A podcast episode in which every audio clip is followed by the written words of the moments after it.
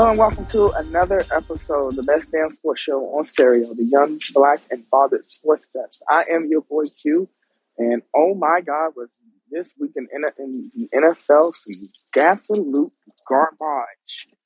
I am joined by Cashley. Hey, Cashley, how's it going? Greg, Hey. what's up, brother? um, we are a man down this week. Um, Lou, hurry up and get better soon. Um, so he will be on injured reserve this week. And like sports analogy, analogy there. But yeah, he um, yeah, he's on IR this week. Um, so hope you feel better soon, Lou. Um, but the show must go on. So, um, before we even get to talking shit and, and talking to shit, we got to address something that happened in our fantasy league this past uh this past week. I believe it was on what was that Thursday? Mm-hmm. Some overall crazy bullshit. Um, first of all, let me just say, if you've been listening to this show for the last year and a half that we've been doing the show exclusively full time every Monday, we absolutely do not tolerate abusive language to others. We don't just we don't tolerate discrimination to any to any group, to any person. We can laugh, we can joke, we can all those different things as long as it is in good taste. The minute you start getting disrespectful is the minute that you have to fucking go. We had that type of we had a situation like that in our in our fantasy league this week where we had to get rid of a member. Um, Greg, do you want to give more Yeah. context Um, or just absolutely. So first and foremost, let me say this: um, that person can suck an elephant's dick sideways. Um, I'm with the disrespect because unfortunately, what I don't do is let people talk. You know, talk to my friends any type of way, including myself. So when this guy decided that he was going to talk sideways, I was like, okay, I'm going to give him three chances. And most people don't give three chances. I'm one of those type of people. I'm like, I'm going to let the person bury themselves before I finally put the nail in the coffin and just call it a day, right? So the only reason I'm addressing this the way I'm addressing it is because one of our faithful listeners cheated with this motherfucker. So let me just start there. Um, and I'm sure he'll come on later, and I'm going to address it again when he comes on to the chat live because I, I feel really disrespected at the fact that you can't correct your friend's behavior when they have bad behavior. Our podcast, we've had to, you know, correct each other's behavior when we got out of pocket. So I feel like a lot should be said about someone who you know that you're cheating with when it comes to fantasy fucking football. It's never that serious. Ever. I don't think it's ever been serious enough where you and another person that you're friends with that ironically both have Florida fucking football names for your fantasy teams are cheating every week. Every fucking week is a little bit egregious, bro. Like, um, let me just play this voicemail and I'm gonna get into it because I'm gonna talk about it for like, you know, about a, like a minute or two. But hold on. Like that. I, I, I don't appreciate it. Y'all could have pulled me behind the scenes. So Well, I'm a good friend. I could listen. I could take it. Oh, well, no, we're not talking about you, Scotty, but I will say you are welcome to take this idiot's spot on the fantasy football league. Team hasn't changed, but they cheated every week. And mind you, we're at week six. They have cheated every fucking week since week one. Immediately after the draft, they tried to do a trade and they canceled it because they realized they were trading their entire fucking roster. You can't have a six to two trade. It doesn't work that way. So, since, can I can I just say their names outright? Sure, I can. So, John, who is friends with the other guy, decided that he was going to go and try to stack his roster. When I say stack his roster, if I looked at his roster right now, because of the trades that he's made, are ridiculous. So let's go back from week one, right?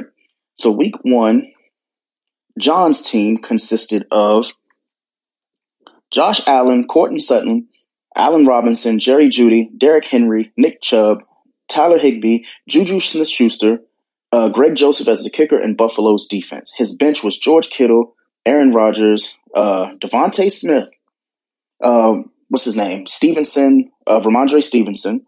He had Jarvis Landry, Devin Singletary, Nick Folk, and the Rams defense.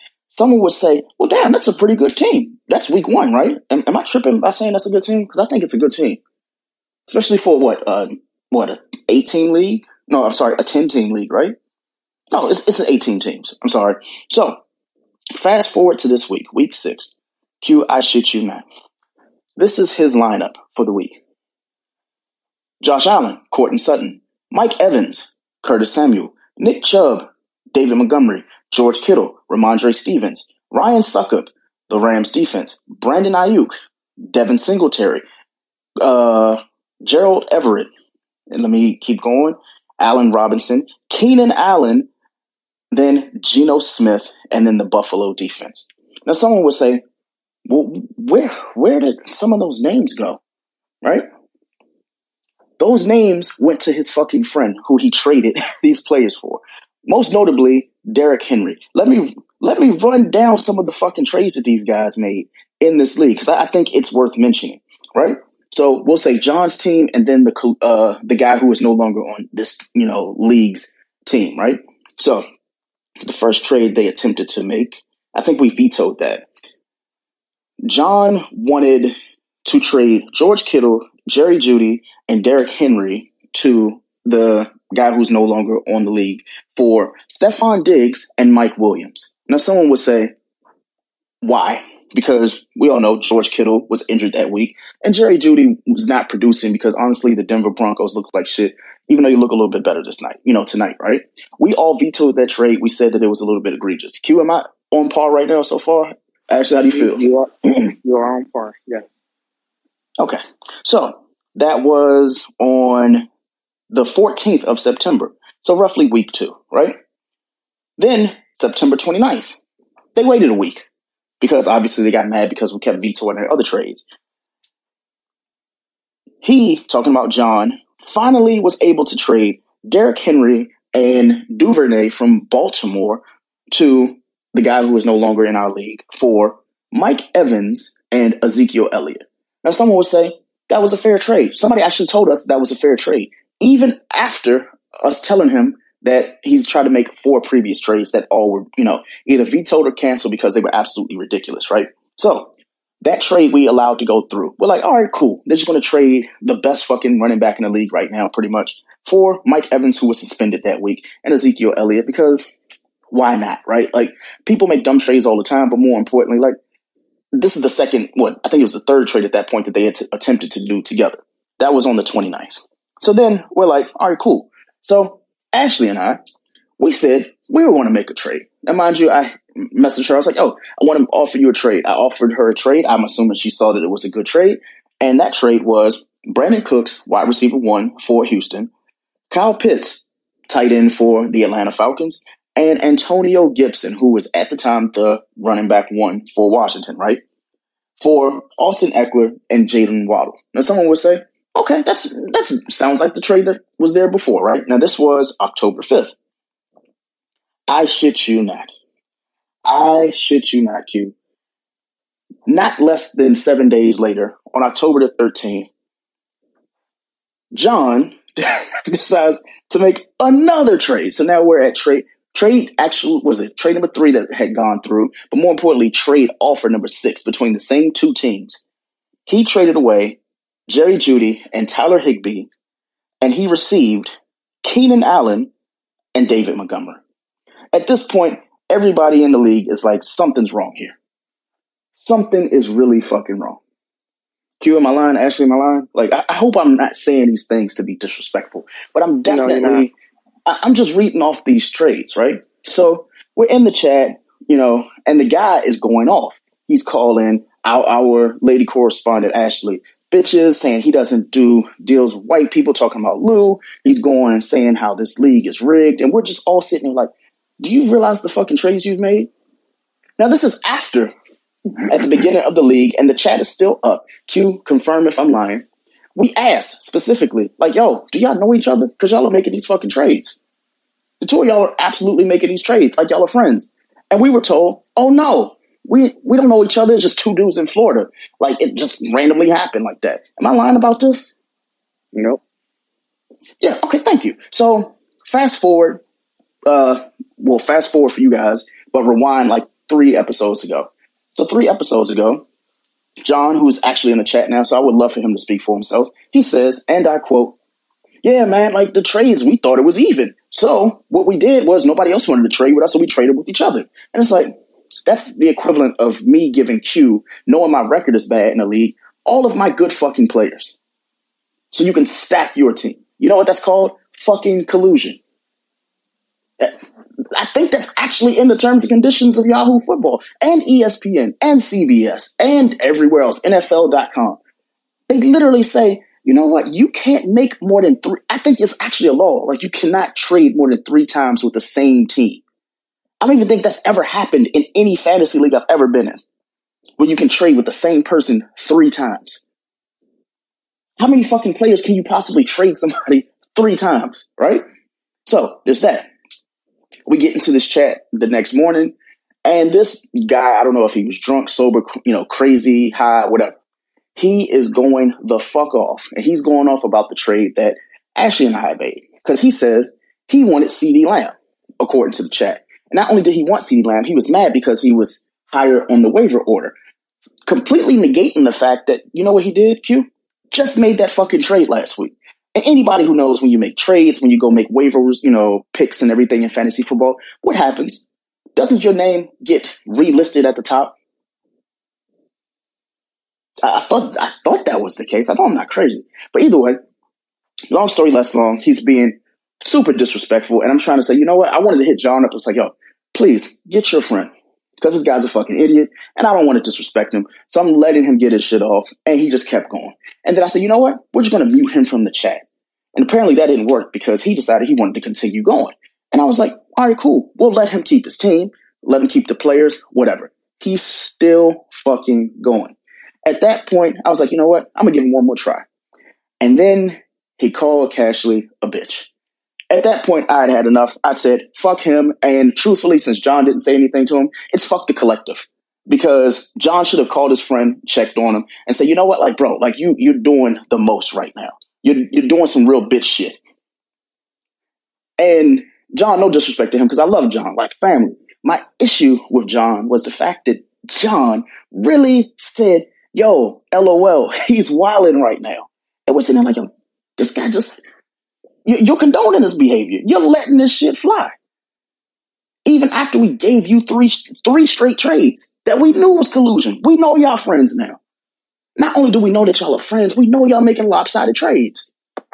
So now, John no longer has his friend in the league. He hasn't offered a fucking trade yet to anyone because he knows now that guess what? Can't trade for everybody because I have everybody. So if he wins the league, Will it matter? No. Cashley Q, I don't think it would matter. If he goes and wins the rest of the season, it's going to be pretty much the Patriots when they went fucking 17 and 0. It's like, well, guess what? Yeah, they won all those games, but shit was kind of rigged. Have I said anything cute? Like, do you want to add on to this? Because the last do you have anything you want to say? Because I only have, I only have one other statement. I have I, I really have nothing else to say. Like, you know what my everyone who listens to the show knows what my stance is. Like I will I will let you get your shit off. I will let you talk. You can talk all the shit you want. As long don't be don't be a dick and don't be disrespectful. The minute you exactly. the minute you become disrespect, disrespectful and outrageous, you have to go. Like I exactly. don't I don't there's a lot of things a lot of things that I tolerate there's a lot of things that I tolerate, but I, that's one thing I do not tolerate at all. In no way, in no way, shape, or form. So I have nothing else to say. Like he dug his grave, yeah. man. Yeah, so like, yeah. Yeah, I, will I'll leave it there. You know, when it comes to that. Now, I will say this: um, someone asked me, and someone will ask, "What are you going to do with this lineup?" Now, we had three options according to Yahoo when they finally messaged me back. They said, "Well, you can dump his roster and give it to everybody else." And I said, "Well, that's not right because guess what? If we do that, then it's like okay, you get a whole new draft all over." And then they said, option number two is you can lock his team and put all of his players on the bench, and then it's just a free win for everybody. And I was like that's not right. That's not right because we're at week six. That means every week, you know, it would kind of be colluding in our favor because we know for a fact we don't even have to prepare for, you know, that blank team because guess what, happened with the blank team? You could just literally start your kicker and win that week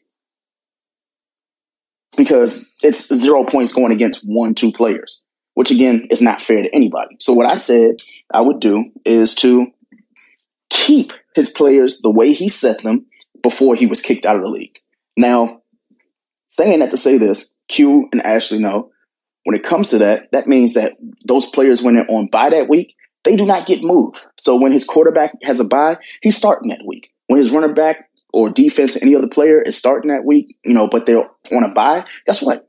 They stay that way from now until week 14 when the playoffs is. And right now he's sitting in the playoffs. Unfortunately, though, if he wins the league or if him and John win the league, you know what happens? Nothing. Absolutely nothing. But I have a message for John. John, your, your friends need to know, and you especially, oh, got it, thank you.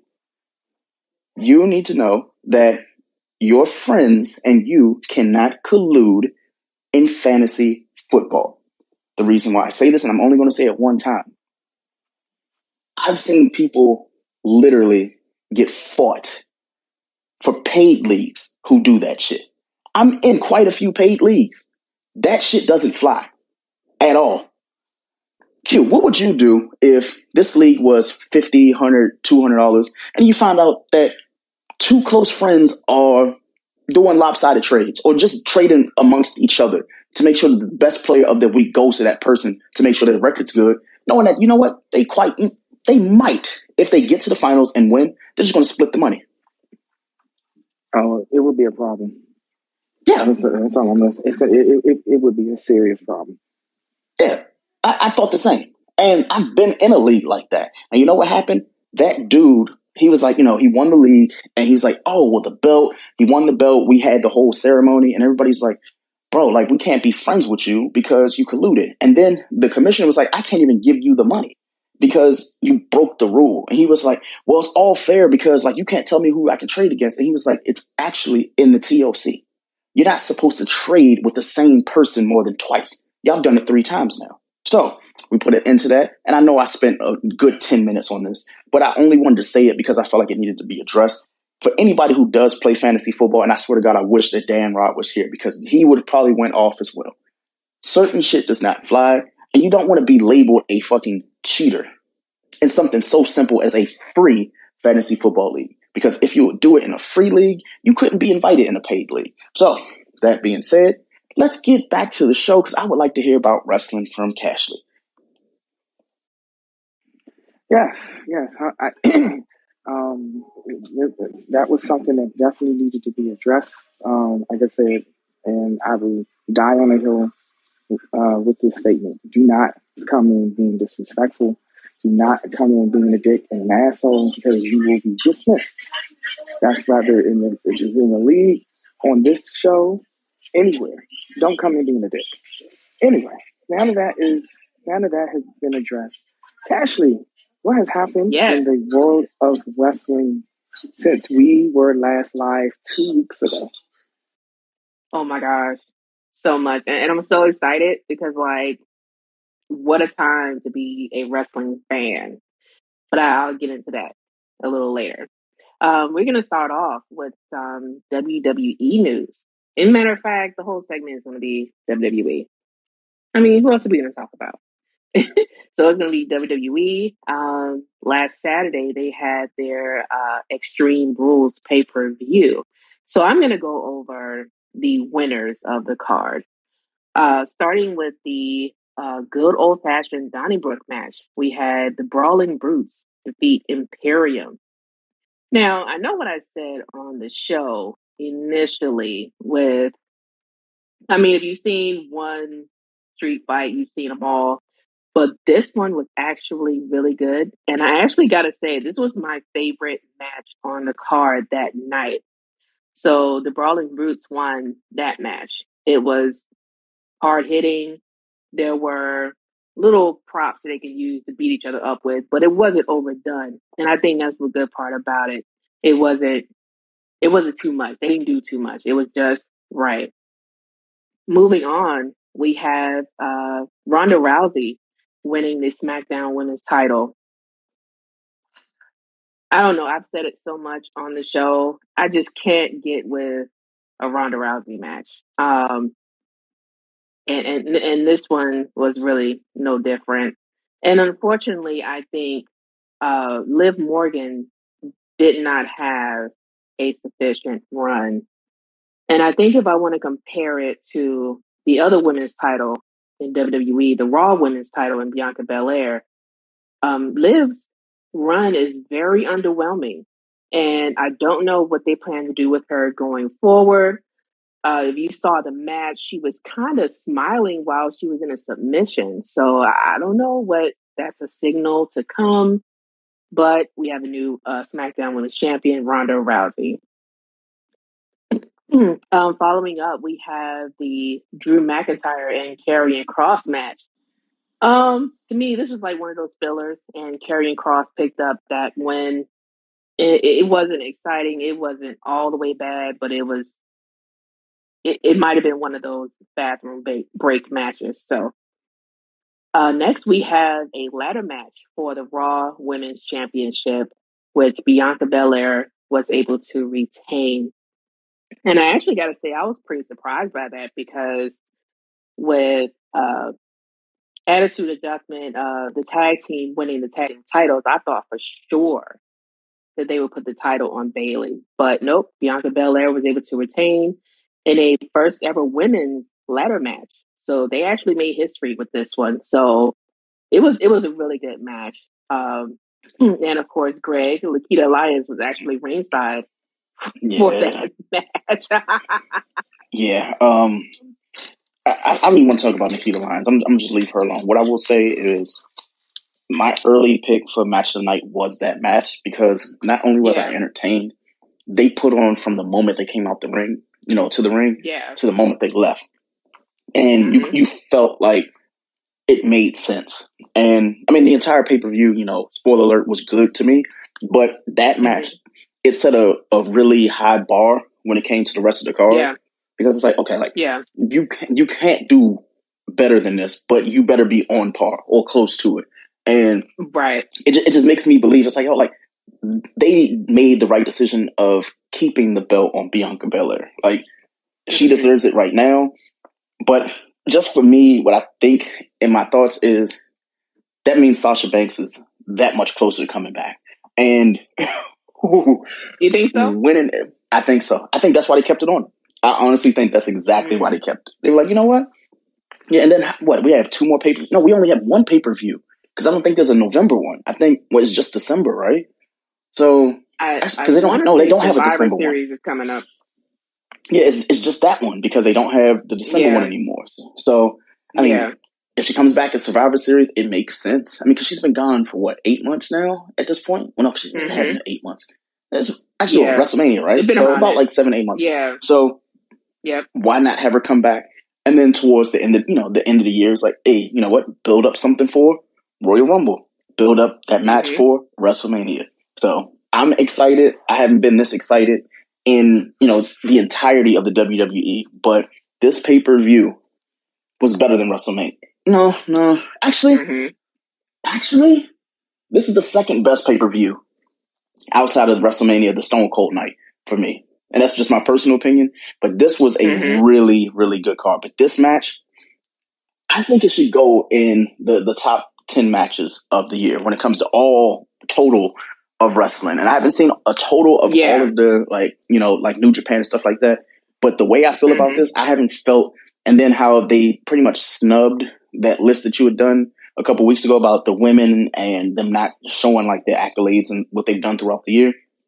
This Right. match shows that they can get it done in less Mhm. time than it would take a man to do a match Yeah. and pull it off Mhm. better. It looked clean. So right. yeah, this is Yeah. in my top ten that's matches for 2022. Yeah. What else did you have? Yeah, agreed. Yeah, so the next match was um, the I Quit match. Now, I think we were all kind of wondering, okay, will Edge quit because he he's quit a lot. So it's like you, you've seen one Edge I Quit match, you you've seen them all, right?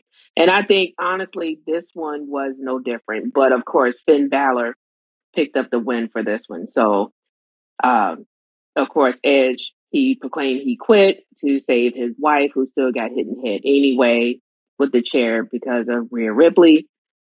Um, and and another interesting thing I do want to point out with this, so this was the last time we would see Rey Mysterio on a on the Raw side. Um, this past Friday, he went to Triple H, who was on SmackDown, and said, you know, he didn't want to do it anymore. He didn't want to fight his son anymore. He was ready to quit. So Triple H pulled him to his office, like, no, let's, let's you know talk it up a little bit. Let's work something out. So Rey Mysterio was offered a full time SmackDown contract.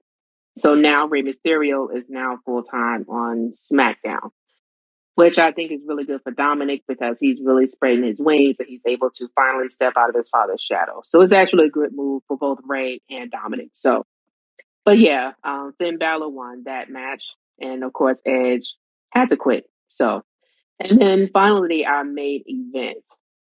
Uh, we have Matt Riddle versus Seth Rollins in the fight pit. And of course, Matt Riddle picked up that win. Um, at this point, I, I, I was kind of over the Matt Riddle and Seth Rollins matchup. It's like, okay, this needs to be the absolute last time they face each other because it's it's kind of going overboard now. It's it's a little too much. So, but at, despite all of that, it was still a pretty good match. Um, I think that was the first time in that particular format that they had a match like that. And of course, with Daniel Cormier as the official um, for that main event. Now, let's get to the real, real main event of this show. That is the return of Bray Wyatt. Now, at the end of the Riddle match, when they hit the lights, and then everybody lit their camera phones up, and they started to play Bray's theme song. Oh my God, I got so excited, goosebumps. Like, oh my God, he needs to come out already. And it's like they they stalled us just the right amount of time to really get us hyped up before they brought him out. And wow, for me, this was like Undertaker level goosebumps. I just Yep. I, I was that excited. Like, wow. But Yeah. yeah, what, what do you think about that, Greg? Um, outside of Stone Cold, in my personal opinion, um, probably in the top five biggest pops I've seen. This might take Yeah. the th- this might overtake the Cena Royal Rumble for me. Like, I Mm. think it's that big. It, it's it's bigger than the Edge one, clearly for me, because you know I'm a fan of Edge. But it's like, all right, how many more times? Like, no, mm-mm.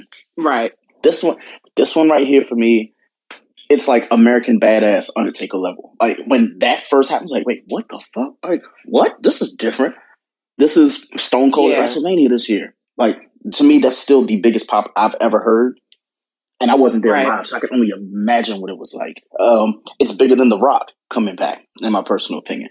It's bigger than Goldberg's thing. From it was just like Oh it, yeah, it definitely. fit it fit because it's like yo like everybody knew it everybody knew it. like no spoiler alerts people just like no it has to be him but the rollout made the pop even better because it's like okay hmm we the fans finally are getting what the fuck they want Yeah, that mattered to me so much because we've dealt with Vince for so long, BSing us and, you know, giving us like Eva Marie. And it's like, what the fuck? Like, nobody wants that.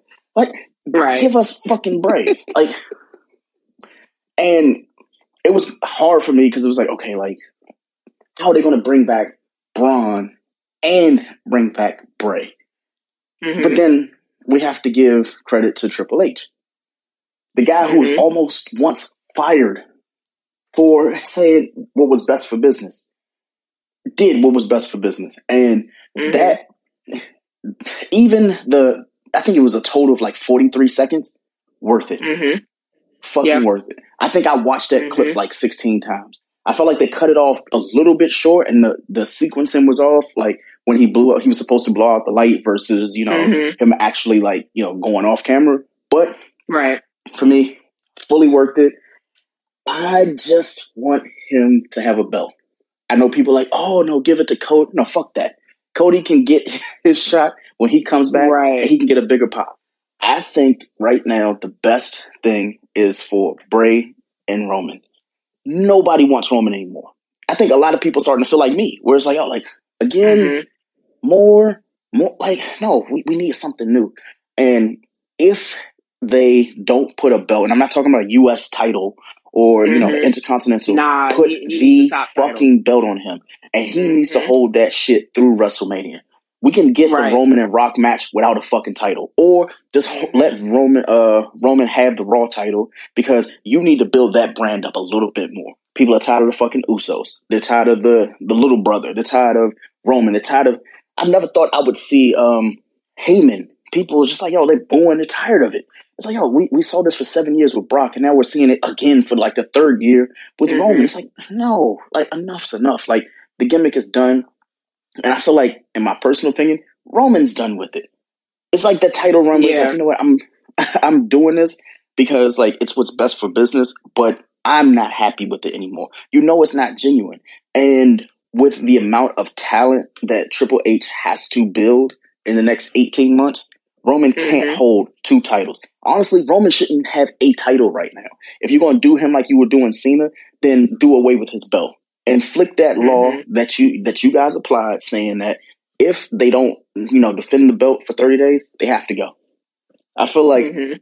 Bray, Bray is the one person outside of I'm trying to think of another person like outside of like a Braun or honestly like I want not Cesaro, um, like Sheamus, where Mhm. like they won't bury the person that they wrestle with because it's either a good match or they make that person better and they don't come out Right. looking like you know like their stock drop. So Mhm. I can see like if Vince was still doing what he you know if he was still in the business, Bray would have come you know he would have came back, but he would have instantly been in like the tag team picture or the U.S. title picture going against like Seth and then Seth winning the first match just to like kind of like what's that thing that they talk about with wrestlers? Like they have to like pay like homage to like the the wrestling business. Like oh, you have to lose Mhm. before you win. It's like or you could just be that so you could be that fucking good that you win. Right. is that he's he's better than half the roster. and He's been gone for a year. So Yeah. yeah, I yeah. That. Yeah, that and the fact that you know he really shouldn't have been released in the first place, and bingo. you know, and I think that was really one of the things when we all said, okay, yeah, Vince has got to, he's got to go. Like, if not, then it, it it's all going to go downhill. It's like that was Absolutely. probably one of the more shocking releases of of, of that year. Yeah, Like, you really let Bray Wyatt go instead of really listening to Bray and just kind of let him, you know, do what he do. You know, they you know they released him. And and I think his and I think his time away was really I think his time away was really productive. And I also really like how the WWE reintroduced him. Like the little vignettes Mhm. with the white rabbit. It, it added just enough suspense, but it didn't overdo it. And they didn't draw it out like they did with like, you know, Veer Mahaan, where they was playing his Mhm. joint every week for like two months and he only appeared Mhm. like maybe twice. So they Yep. they didn't do they didn't do it too much. They did they did it just right, and it's like yeah, y'all y'all were on the money with that one. But yeah, Yeah. definitely give Bray the title. Um, and I and I've, I've pretty much stated on the Melanin Matt how I feel about you know drawn out title reigns. I th- I think it's Mhm. I think it's played out at this point. Um, I can kind of see why they do it, but too long is actually too long, and it, you know, it, you can kind of get bored with it. But Exactly. um, yeah, so before we step away from WWE, I do want to say um, a shout out to two of the newest call ups. Uh, we have Legado del Fantasma made their SmackDown debut uh, two weeks ago, and Mhm. they attacked Hit Row. So that was one of the call ups I was waiting to see. However, there's a little bit of a little bit of a mix up with them. They're being paired with Zelina Vega instead of Elektra Lopez. So, you know, there, there's a lot of people out there kind of questioning that. And as, as much as I was excited for Electra, I can kind of see why now they paired them with Zelina. But they got to be careful with that because don't turn this into another Zelina and Andrade kind of thing. They got to be real careful with how they really work this. You know, she's good on the mic. She's a really good manager. She's good in the ring. So I can see why they made that addition. But like I said, they got to be careful. Don't turn this into another uh, Zelina and Andrade because he's not Andrade. So they got to be careful with that. And also, Carmelo Hayes made his uh, debut on WWE's main event, which is their other show, which they, it's kind of like their, I want to say it's their second tier show. Mhm. Um, behind Raw and SmackDown, you have main event to where you can, you know, try out, you know, NXT call ups and see how they work um, with the main crowd. So yeah, he actually made his debut facing Cedric Alexander, and from what I heard, it was really good. So shout out to Mm. Mello getting his first taste of the uh the main roster. Yeah, But yeah, he that's- deserves it. Yeah, yeah. Um, but yeah, that that's it for. WWE. And of Yeah. course, uh, next week I'll talk more about New Japan. They got a lot going on too, but I'll save that for next week. Oh yeah. Well, just couldn't wait. I know we waited the week, and I was so I was like, yo, I really want to talk about it. And I was like, you know what? We'll just go watch football. And I was so mad because I was waiting to see what Bray did, and you know, Mm-hmm. I- the only thing I want to speak on is that speech he made. You Mhm. wouldn't get that under the old regime of WWE. That Right. vulnerability. It's like, oh, you know, he can be vulnerable and like this week and then be a villain the next. We like that storyteller. Like we understand that storytelling. So even Yeah. if Bray comes back as like a face, whatever. I don't give a shit. Like it, it doesn't matter. I don't get that often. The last time I felt that way about somebody, like truthfully, was the Undertaker. Like, I mean, I'm sure there Mhm. are other people. I'm like paraphrasing of like you know wrestlers. I'm like, you know what? I like them as a heel or actually no, like Jericho. Like I like Jericho as like a face or a heel, no matter what. It's just Mhm. like it doesn't matter. I'm just like a huge fan of Jericho. However, when it comes to Bray, it's like you're actually rooting for him when he's a heel. It's like, oh, like no, like Mhm. he, he it makes sense. It has a point. It's like Thanos. Like he's like the Thanos of like WWE. It's like you know what? Everybody hates him and they want to take him down, but they can't because he actually kind of makes sense. Like the storyline makes sense. And it's so Yeah, and that's actually and it's actually interesting that you brought that up because there's a really interesting thing that's happening um, in wrestling right now where nobody's really digging the baby faces too much. Um, Yeah. of course, I, you know Bi- Bianca Belair, she's she's a real strong exception to this. Like the crowd Mhm. love her, but you know you have like folks like Liv Morgan and Adam Page in WWE. I mean, I'm sorry, AEW, where they're getting booed and these are like baby faces. So it's like there's Yeah. something going on to where nobody's really trying to root for baby faces anymore. exactly. Well, I am watching, and I'm glad that even though we were partially right about the whole WWE tanking thing, Mhm. Vince went down instead of the company. I, Right. I'd much rather him go down instead of the company because the the sky's the limit at this point, and it, it feels Mhm. damn good to know that the brand is truly strong. It actually is strong. So we have we have some stuff to you know think about over the next you know month until Survivor Se- uh, Survivor Series. And oh, one other thing. Um, remember I said that that fucking that day one thing was the corniest fucking pay per view ever. I read the rumor yeah. of them like scrapping it. Good. Mhm. That's Just mm-hmm. good. Like I, I, have no other punchline to that. Just good. Do something else, mm-hmm. or just wait till Royal Rumble. Give people a month to build yeah. their storylines. Two months, like right. you know, if you're gonna start day one, just start day one, and then like you know what, we're gonna build, or use right. day one as the draft, and then, or you know, what I've always wished they did was use the Rumble as a draft. Like you know, or find a way to do that. Like have mm-hmm. a draft and you just have like certain people they come out and the number that they come out in like as a draft is what they'll end up being the night after. It's like okay, if you were the fifth entrant, you know, or whatever, you're going to mm-hmm. SmackDown. And then if you win, not only do you get the title shot, but you get to pick which brand you want. Like shit like that. Like right. Triple H, he, he's gonna figure it out. I believe in him.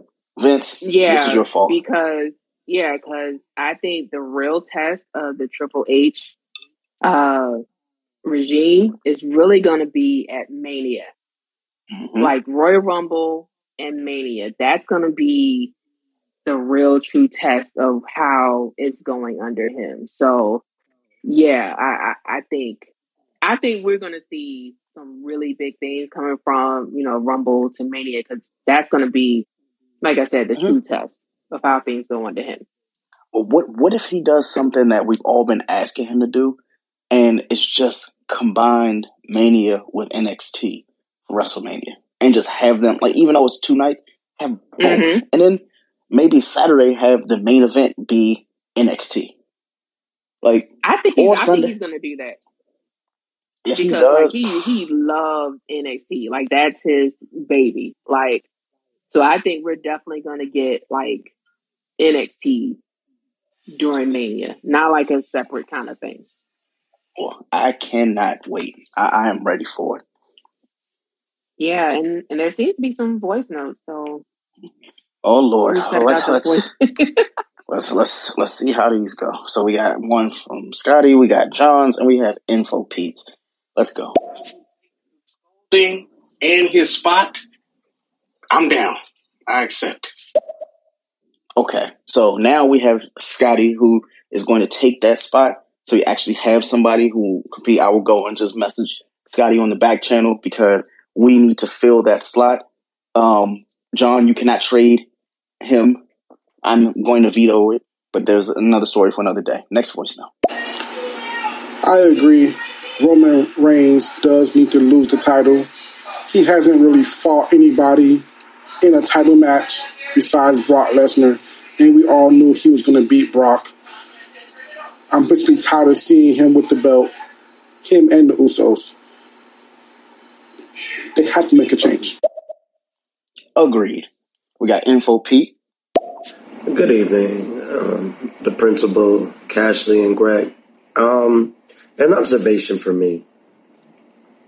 Do you think LA Knight is the potential 22, 23 Stone Cold Steve Austin in just his mm-hmm. mannerisms and his about and his about about it attitude?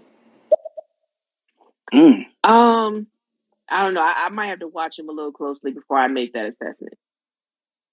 Yeah. Yeah. I've heard of him. I just haven't seen enough of him. But well, yeah, he was in that uh M and M modeling kind of group we was talking oh, about. Oh, the guy, the, the guy right. that looks like Elias. Right. Okay. Right. Yeah, I, I, I, think we had enough of that. And then I got an email today saying, "Oh, Elias is coming back on Raw," and I was like, "Oh, fuck!" Like, here we go. But anything is possible. We got one more from John. Let's see what he got. Question: Do either one of you think that Cody Rhodes will be the one to come back and take the belt from Roman Reigns? Um, it it wouldn't be the best thing to do, to be honest with you. Like I said, I, I think with the crowd loving Bray so much and the fact that he's back now, if if they put it on anybody else, that would be a bad move. Give Cody, Absolutely. like I said, let him hold it until Mania at least, or maybe until 2024's Mania, and then have Cody come in. That would be the best thing for business. Because, like I said, the pop for Bray is just way too loud to put on anybody else. Exactly. And the thing is, like, oh, Cody oh, yeah. can I feel like Cody should start. I know somebody's going to say this is ridiculous. Intercontinental. Bring Yeah. some prestige back to that title because That's true. everybody can't be in the title picture. And as much as people want Cody to be in the title picture, there's a lot of people that are going to be free agents in a month that are going to need to be built up. And when I say built up, they're going to go through that that gauntlet of Edge, Seth, you know, Cody, and like like that Mhm. on Raw. And then obviously like SmackDown is going to have its thing. Like I feel like the first test, you know, for Bray is probably going to be Braun. They're going to put them together because they've always worked together, but they've never Mhm. like worked like one on one for a storyline, and they can't be buried. So there's that. Right. Um, and isn't um Big E supposed to be coming back too? So it's like okay, I think Big so. E. Yeah. Mhm. like add him to the picture. Like it's going to be a lot of shit. I think they're saving him for Roy uh for Royal Rumble. So there's that. There's a lot of stuff that's going to be happening, and Raw needs it. Roman can honestly, I hate to to say it, if he's not fighting Rock, he can miss Mania, and I don't think anybody will give a shit Mhm. Mhm. because people when they do see him, they don't want to see him. So it's like, oh, like if he's in a match and it's not with Rock, nobody's going to care. It is gonna be like, okay, Right. we've been waiting for five years. Like if it's not this, you Mhm. beat everybody for three years already. So it's like unless they bring Right. Cody and feed you Cody, it doesn't matter. And then it would be kind of like cheapening the brand if it's like, oh, Cody comes in and has like that that Goldberg match against Brock. you know, against Roman was like he comes in there and they do the Vince special where it's like he comes in, Cody, and then he has that that minute and a half match with Roman that's impromptu where who wants to challenge me for the belt? I've been holding it for fucking 16 centuries. And then Cody's Mhm. music comes out. He gets this big pop. And then they take off the belts. I, you know, I'm sorry, you take off like his gear and all this other stuff.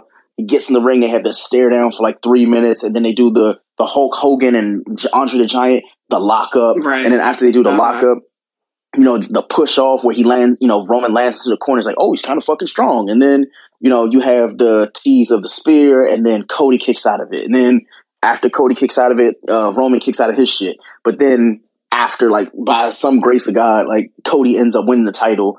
And it's like, wait, like, that was like a five minute match and Cody won. But now Mhm. it's like, yo, you, there was no build. It was just like, okay, we Right. had, you know, that premature, like, fun for five minutes. But now it's like, oh shit, Mhm. Cody's instantly he beat Roman. Now he doesn't have any competition. There was no build, so it's, it just feels cheap. It's like that. Well, was it Alexa's Alexa Bliss who came back and just instantly won a title this year? Who, who was it who like came back and won the women's title? We were like, how the fuck did what? Like, was was it Alexa's? No, it was uh, no, that, Roman's girl. that was um that was Becky. That was Becky. Yeah. I said Roman, but I meant Seth. Like, like she came back, she won. And it was like, okay, so, so now what? Mhm. You, you built her up, and now like nobody cares. And I don't want Cody to be like that six months after Mania. We're like, well, that, that was fun in WrestleMania. Remember that moment? It's like, yeah, but then there's nothing else. So Yeah, I Yeah, I think what needs to happen at this point is they Mhm. need to ununify the titles. absolutely, Raw needs to have a title. SmackDown needs to have one, and even ununify the tag team titles. I think you know having those unified tag team titles kind of messed up Mhm. the tag team scene a bit. Um, Yeah. I, now I think with the Street Profits, I think they may be in the process of split, splitting them up. yeah. thank um, God. But time. I, I, yeah, but I think with with the tag team picture, you got the Good Brothers. They're back, so they're definitely tag team contenders. So they might have to ununify all those titles and just kind of start over with a clean slate. And like, okay, Yeah. there's a lot of titles to go around. Let's let's see let's see what's good. So You you know what would be interesting, and I'll I'll make this my last statement for wrestling. What if every year the titles reset? Like you know WWE, they were like infamous for the day one shit, right? How about day one? Mm-hmm. Everybody has to you know go through a tournament for the respective title in order to win. You had the Royal Rumble, right? Have a Royal Rumble fucking tournament like that. It Right. makes sense in my Mhm. head. It's like, all right, cool. Day one, cool. Go to fucking Royal Rumble and then you get a title shot. But instead of having, you know, that, you have the tournament, like, you know, where people have like a second chance. So the person who won the Royal Rumble, we know for a fact that at WrestleMania, they have a title shot. So they have the opportunity Right. to win the title, right? But then Mhm. From now until Mania, then you have that tournament because you're going to have everybody go week for week for the next what eight weeks trying to get Mhm. into Mania, right? So for eight weeks, Right. you have that tournament, and everybody's going to join it. So it's like, oh, cool! I get more matches on Raw. Great, I get more matches on SmackDown. Yeah, because somebody Mhm. would say, you know what, Raw brand obviously has their titles and that, so cool. It just for me, it just makes sense to have that day one where it's like strip everybody of the titles, and the only way you can keep your title is if you had like a certain number of wins throughout the year. So if you defended your title at like six pay per views and you won four times, like they would say, you know what, they can keep the title. Like Roman would keep the title, so he wouldn't have Mhm. to deal with it for day one. But you have that tournament gauntlet, and then you have the what's it called, the Royal Rumble, and then whoever wins the Rumble, obviously they're going to Mania, but they have a chance to lose it. I think they used to do Mhm. this. It was like okay, that match that happened, that pay per view that happened in February, whoever was the Royal Rumble winner, they could either like challenge or be challenged by whoever come February, and if they lose that title like shot, they wouldn't be able to be at Mania. So it's like, all right, like I think Miz did that too, but Mhm. either way, I, I would love to see that happen. And not to mention, we still have that Money in Bank winner, uh, Austin Theory. Yeah, So, what they plan to do with that, I don't know. And they do have another pay per view coming up in November, and that's Crown Mhm. Jewel. So that's the one where we're going to see Roman Reigns versus uh, oh god, Logan Paul. yeah, just bring So- 2023 at this point. yeah, yeah. wow, I forgot all about that shit because they've been doing pr- like UFC type of press runs. Oh yeah, So corny. yeah. So corny. Oh boy, I hate them. I hate them so much. what y'all doing? Oh, well, I mean that that that's that for me on wrestling. I'm I'm ready to hear something new from AEW, but that ain't gonna happen this week. So No, No. AEW is like really. I, I don't know. I don't know. They're on booty time to me. to not booty time. Not booty Yeah. time. Lord. Yeah, I'm not interested at all. Well, when you know, do you have any updates for Melanin Matt? Do you you know want to shout out the show and everything? Yeah, definitely shout out to my wonderful co-host Pam of the Melanin Matt. And um, like I said, we're just we're just taking some time out, you know, just kind of, you know, doing what we do, and we're gonna get back together really soon. So you know, back like we like we never left. So stay tuned for that. Okay. And actually, before we get out of here, I know we have these three voicemails, and then we're going to quickly allow John to speak his piece. So hopefully, he builds those voicemails now because it, it just makes more sense for him to do that. And then Q, I, really don't want to talk about football this week. It was really bad. Um, but we can talk about that really briefly, and then we're going to get up out of here because it's going to be a short episode for the week. But here go three voicemails. You know, I rarely hear about wrestling podcasts on here. I want to say that um, I thank you all for, for doing this because I love wrestling. And I'm going to do something special. I'm going to upload the picture of me and Razor Ramon. Uh, uh, and uh, I'm going to tag you three. Much respect, and I hope you all prosper. Absolutely. Thank you so much, Ryan. Yeah, Thank see, you. everybody has a photo with Roman, man. Like, yes, like, oh, not I Roman, mean, uh, Razor Ramon, was, like, like, Razor, he was so loved, man. Like, God. I swear we just talked about him like last month. We were like, oh, like, and I'm I'm still trying to find my photo. Like, I think it's probably on Facebook because I know I tagged everything on Facebook. So, hmm dang, man, like. That, that's ironic. So that's saying something. If everybody collectively can say, you know what, like big wrestling fans that wanted photos, most have a Mhm. photo with you know Scott Hall. So shout out to him. yeah, Rest in peace to you know Scott Hall. Man, man, Mm. good guy gone too soon. Man. Next voicemail. Yo, what's going on? Great. What's going on, G? The principal, Cashley. What's going on? How y'all feeling tonight? I'm all right. I'm all right. Thanks for asking. it's like, nah, I haven't even been in the WWF scene in a while. Last thing I heard, well, the two latest things I heard is that AEW got absorbed into the WWF and What? Triple H is bringing back the Raw Latitude era. nah, What's is, Yeah. is that, that's what's going on now? No. nah, nah, man. You got to start listening I to mean, the you- Matt. Nah, you calling it WWF? You might be a little behind. Yeah. nah. Oh no. yeah. Oh no. Yeah, as far Came off mic.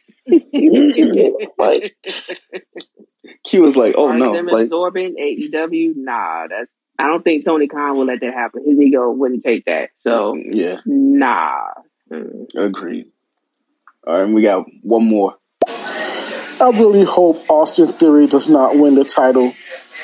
And I really hope Roman Reigns kills Jake Paul. And I can't wait for Silva to kill the other brother. You know what? I can see it. But since you brought up Austin Theory and nobody likes him, I don't think anybody likes Austin Theory. What Mm-mm. if? Actually, no, I don't even want to speak that into existence because that would honestly be the worst thing I've ever seen in my life. Is if because is this for this is for the title, right? The Logan Paul versus Yeah. Roman thing, right? hmm If they do that shit and then like Bad Bunny comes back and we have to deal with, you know what? Let's not talk about it. Let let's not let's act like this conversation never happened. yeah, like I don't I don't wish that on anybody. On Logan Paul winning isn't um what's his name Pat McAfee isn't he still in the WWE too? He is, and I think he's coming back really soon because I think the football season is almost over. I think college football season is almost over. Oh no. I think he might be we coming got a long time to go. We only on week. We're entering college football is entering week eight. Uh, they got about seven more weeks in the bowl season. But Oh, that, okay. that aligns with the paper. so per view probably after that, then yeah, yeah. So, well, um, wow, that that was wrestling. We got one more, and then we're gonna get into football really quick, and then we're gonna let John speak his piece. We're gonna give him a moment to, you know, a moment of silence so he can say what he needs to say, and then we're gonna get up out of here. So let's go. Nah, it's always going to be WWF. no matter when I decide to tap back in, it's going to be, oh yeah, I'm watching WWF. But no, the last thing I actually actually watched was Roman Reigns leaving to go handle the cat uh, the cancer uh, situation, and I never tuned back in after that. Oh, Yeah, Oh yeah, that was Yeah, a lot def- of people. Though. I think a lot of people. I think a lot of people kind of like you know took a break because the WWE, know, WWE. I'm saying WWD, whatever, but the WWE didn't really have direction at that point because hmm they wanted to build Roman up so much, but they had buried everybody else. Like I think wasn't that around? That was the time that they were trying to like okay, they were trying to get Cena back, but then he had that the terrible show that was supposed to be like the obstacle course and all that. Like nobody cared. hmm So you know they were trying to put the titles on like Sheamus and Cesaro and who was the dude uh like Jinder Mahal and stuff. It's like nobody wants this. Yeah, Like nobody. It was just a really terrible time in WWE. And Mhm. again, the reason for that, in my personal opinion, is because the people that should have been called up never got called up. Vince kept them at JV, talking about NXT, even though right now NXT is looking like the varsity team, in my personal opinion. Oh, That's just me Mhm. watching recently. Um, yeah, but soon come. Soon come. I'm telling you, 2023 is going to be a very good thing. Very good when it comes to that. But Mhm. he has one more voicemail, and then we'll let Q get into the sports. I know y'all trying to switch over to football and let John get his piece off, but this is my last question. My last question. Is Triple H running the show right now? Is he making all the Damn rules right. right now? You got damn Oh right. yeah, oh yeah. And doing a damn good job. hmm Stephanie can play the background. She she hand, she handles the money, and he handles the matches just like it should be. Because Steph is great with the finances and the talent, and Triple H is like, you know what? I will be the face of the brand. And even what I think what's going to happen, even though like he said it would never happen, Shane's going to come back. But though he's so like heartbroken about how his father treated him, that Oh, he's like, you yeah. know what? Yeah, hmm I, I think that would be the only reason why he would come back is he still thinks about the way his father treated him. But I would love to see that Mhm. that trio. But now, you know, I think he kind of stepped out of it because I mean, his brother in law is running things. So it's like, Right. well, if he's running it, why do I need to be here, right? So, but I can't wait. It's going to be a great thing for 2023. And Mhm. I don't want them to sell to Disney anymore. I want them to, you know, get out of that PG era and do some really good things. But I, I'm done Right. with wrestling. Are are you done as well, Cashy. Oh yeah. I know Oh yeah. I know Q is fuming right now because he would love to talk about the terrible week that was Oh week my five. god. No, week six. Week six. Oh, And it was week six. It was. beauty. Yeah, that's how bad it was. I forgot the damn week. Oh my goodness. Uh, first of all, before we move into before we move into NFL, and also remember tomorrow the NBA's regular season kicks off. The two games on TNT. Um, but we're gonna get into that uh, and just a little bit, just a little bit, because we, we're gonna save that for next week. But 1st hmm thank you, Cashley, for that one, that wonderful um, wrestling update. Um, Yeah. please be sure, please be sure um, when Melon and Matt um, relaunches um, or come off of their hiatus, um, that you tune in to that show. Um, they they go really really in depth into all all worlds all the worlds of wrestling. Um, it is a great listen. Um, so I implore each and every one of you that's listening live right now, and those of you who um, listen once this episode is published, to check them out. It's a great, great show. You, I've learned, I've learned a lot. I've, I've only listened to like um, two halves of one episode of two episodes, um, but I, I did learn a lot. You know, I am the resident idiot when it comes to wrestling, um, but I. I, but I, I have learned a lot. Um, they really break things down in ways that makes it easy for like the layperson like me- like me to understand what is going on in wrestling. Um, even though uh, it still goes over my head like fifty thousand times. But anyway, um, they do a really good job at it. Um, so I definitely um, implore you to listen to them when they are when they come off of their hiatus. All right, Whew. week six it was pure ass. That's all I gotta say. I mean, there was some, there was some story, there was some interesting, uh, interesting things that happened. The first thing I want to talk about, and we're gonna, we're gonna cut this football session really, really short this week. Not gonna go into our usual, usual spiel about everything that happened in NFL because, uh, yeah, it was ass. Um, but it was not on my bingo card, not on my NFL bingo, regular season bingo card that the, that the two New York teams, the Giants and the fucking Jets, are nine, uh, collective nine and three after six weeks of the, uh, of the season. The Jets are four and two. They went into they went into Green Bay yesterday and absolutely sucker punched the Packers. Um, there was a block kick, a, a block field goal, a block punt that led to a touchdown. Um, and I, I, I, you know what? I'm, I'm gonna puke after I say this. Greg, you may have been right. You're welcome. Oh, shut up. but the but the most surprising thing, the most surprising thing to me that I never envisioned coming. I'm thinking that it was going to be like a neck and neck race for, to the for the bottom of the NFC East. And look at that division now. The New York fucking Giants. They're five and one. They're five and one. They went into they went into London, beat the beat the Packers. That and then this past week in in uh, MetLife Stadium, RB one they made RB one uh, t- turn the ball over back to back series that could that decided the game. On the first turnover was RB one. That is Lamar Jackson. For those of you who don't know why I call him RB one, because he's not really a quarterback; he's a running back who masquerades as a quarterback. But anyway, um, he fumbled. He fumbled, um, which allowed Saquon Barkley to um, get the go-ahead touchdown.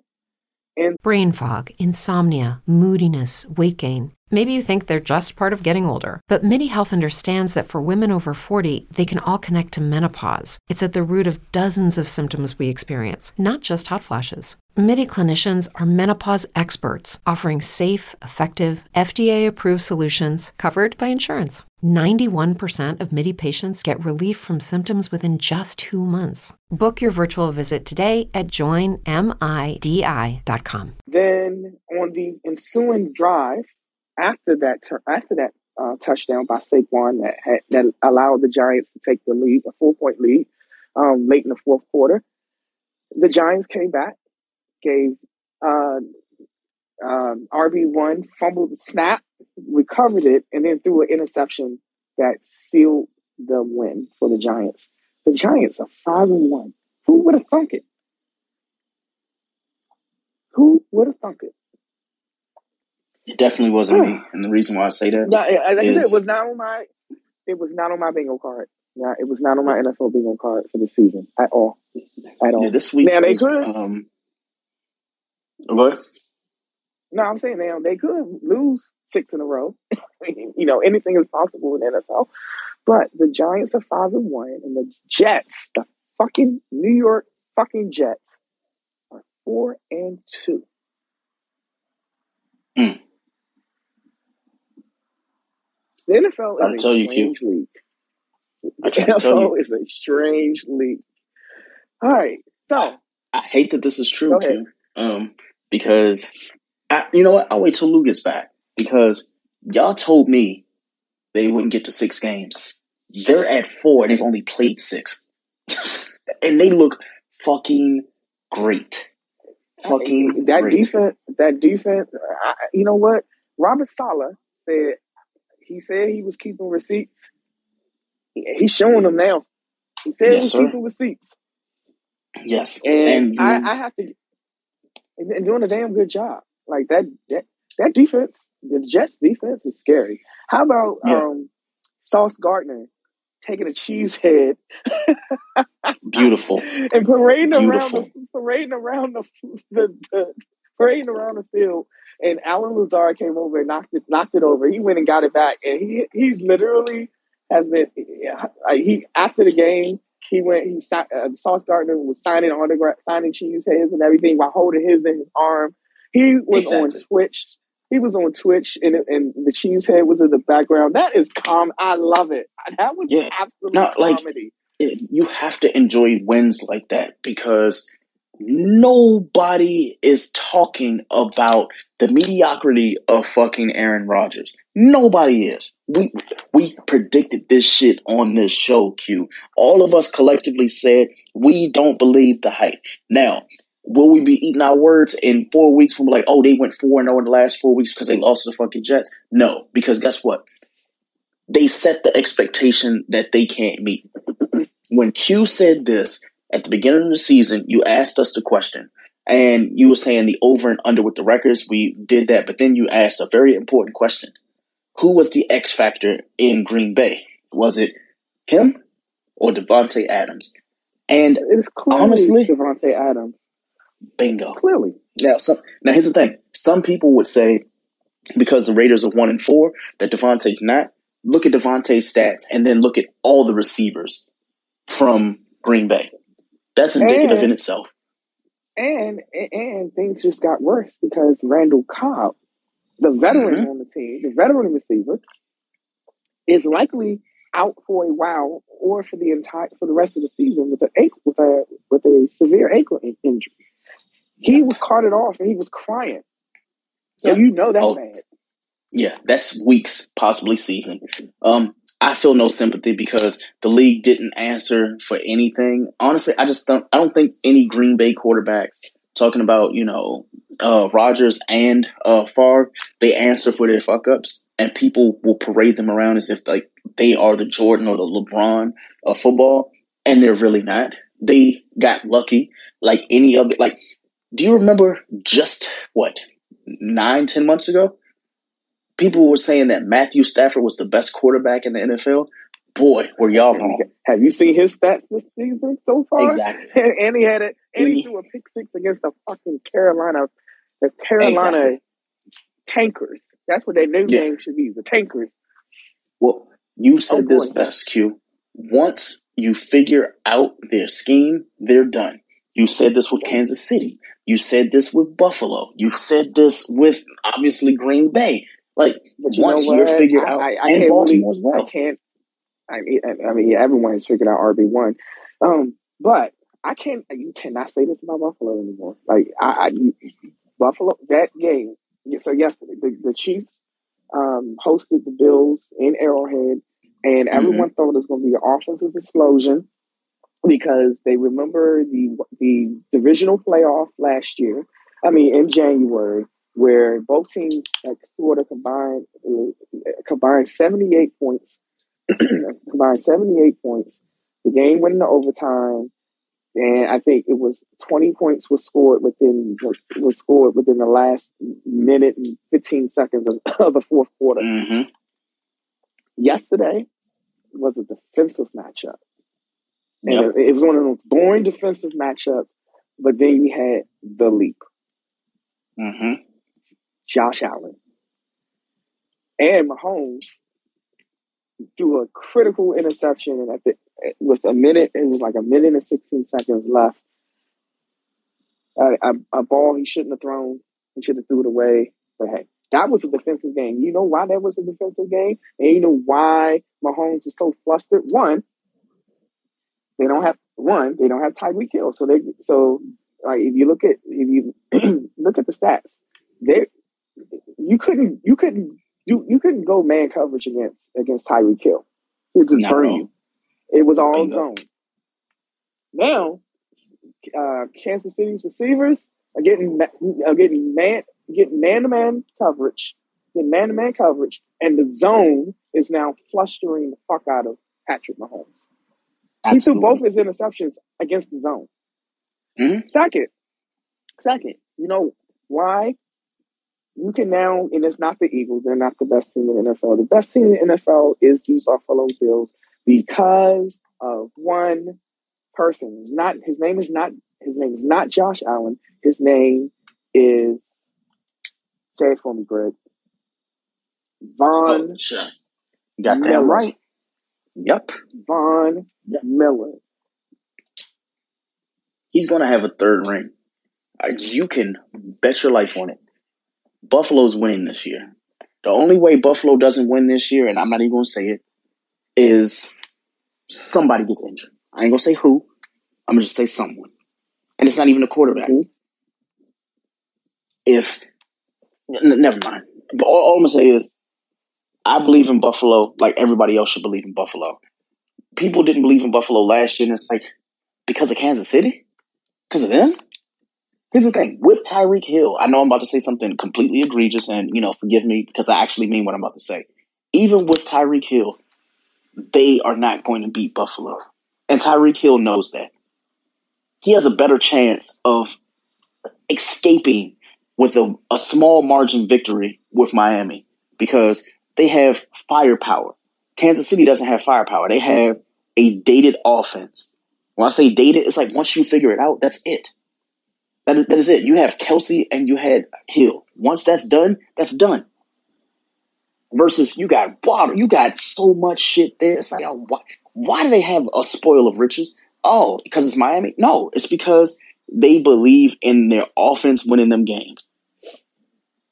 So do not be surprised when you see that trophy get held by Josh Allen and you know and Stefon Diggs. I'm I'm really hoping this. I'm not even the biggest Bills fan. I hate the Bills. I hate the Bills for Washington. And I'm not even a Washington fan. But I just feel like it's Buffalo's year. And if they get snubbed out of this year, it's because some team came in and upset them and then they lost. Does that make sense?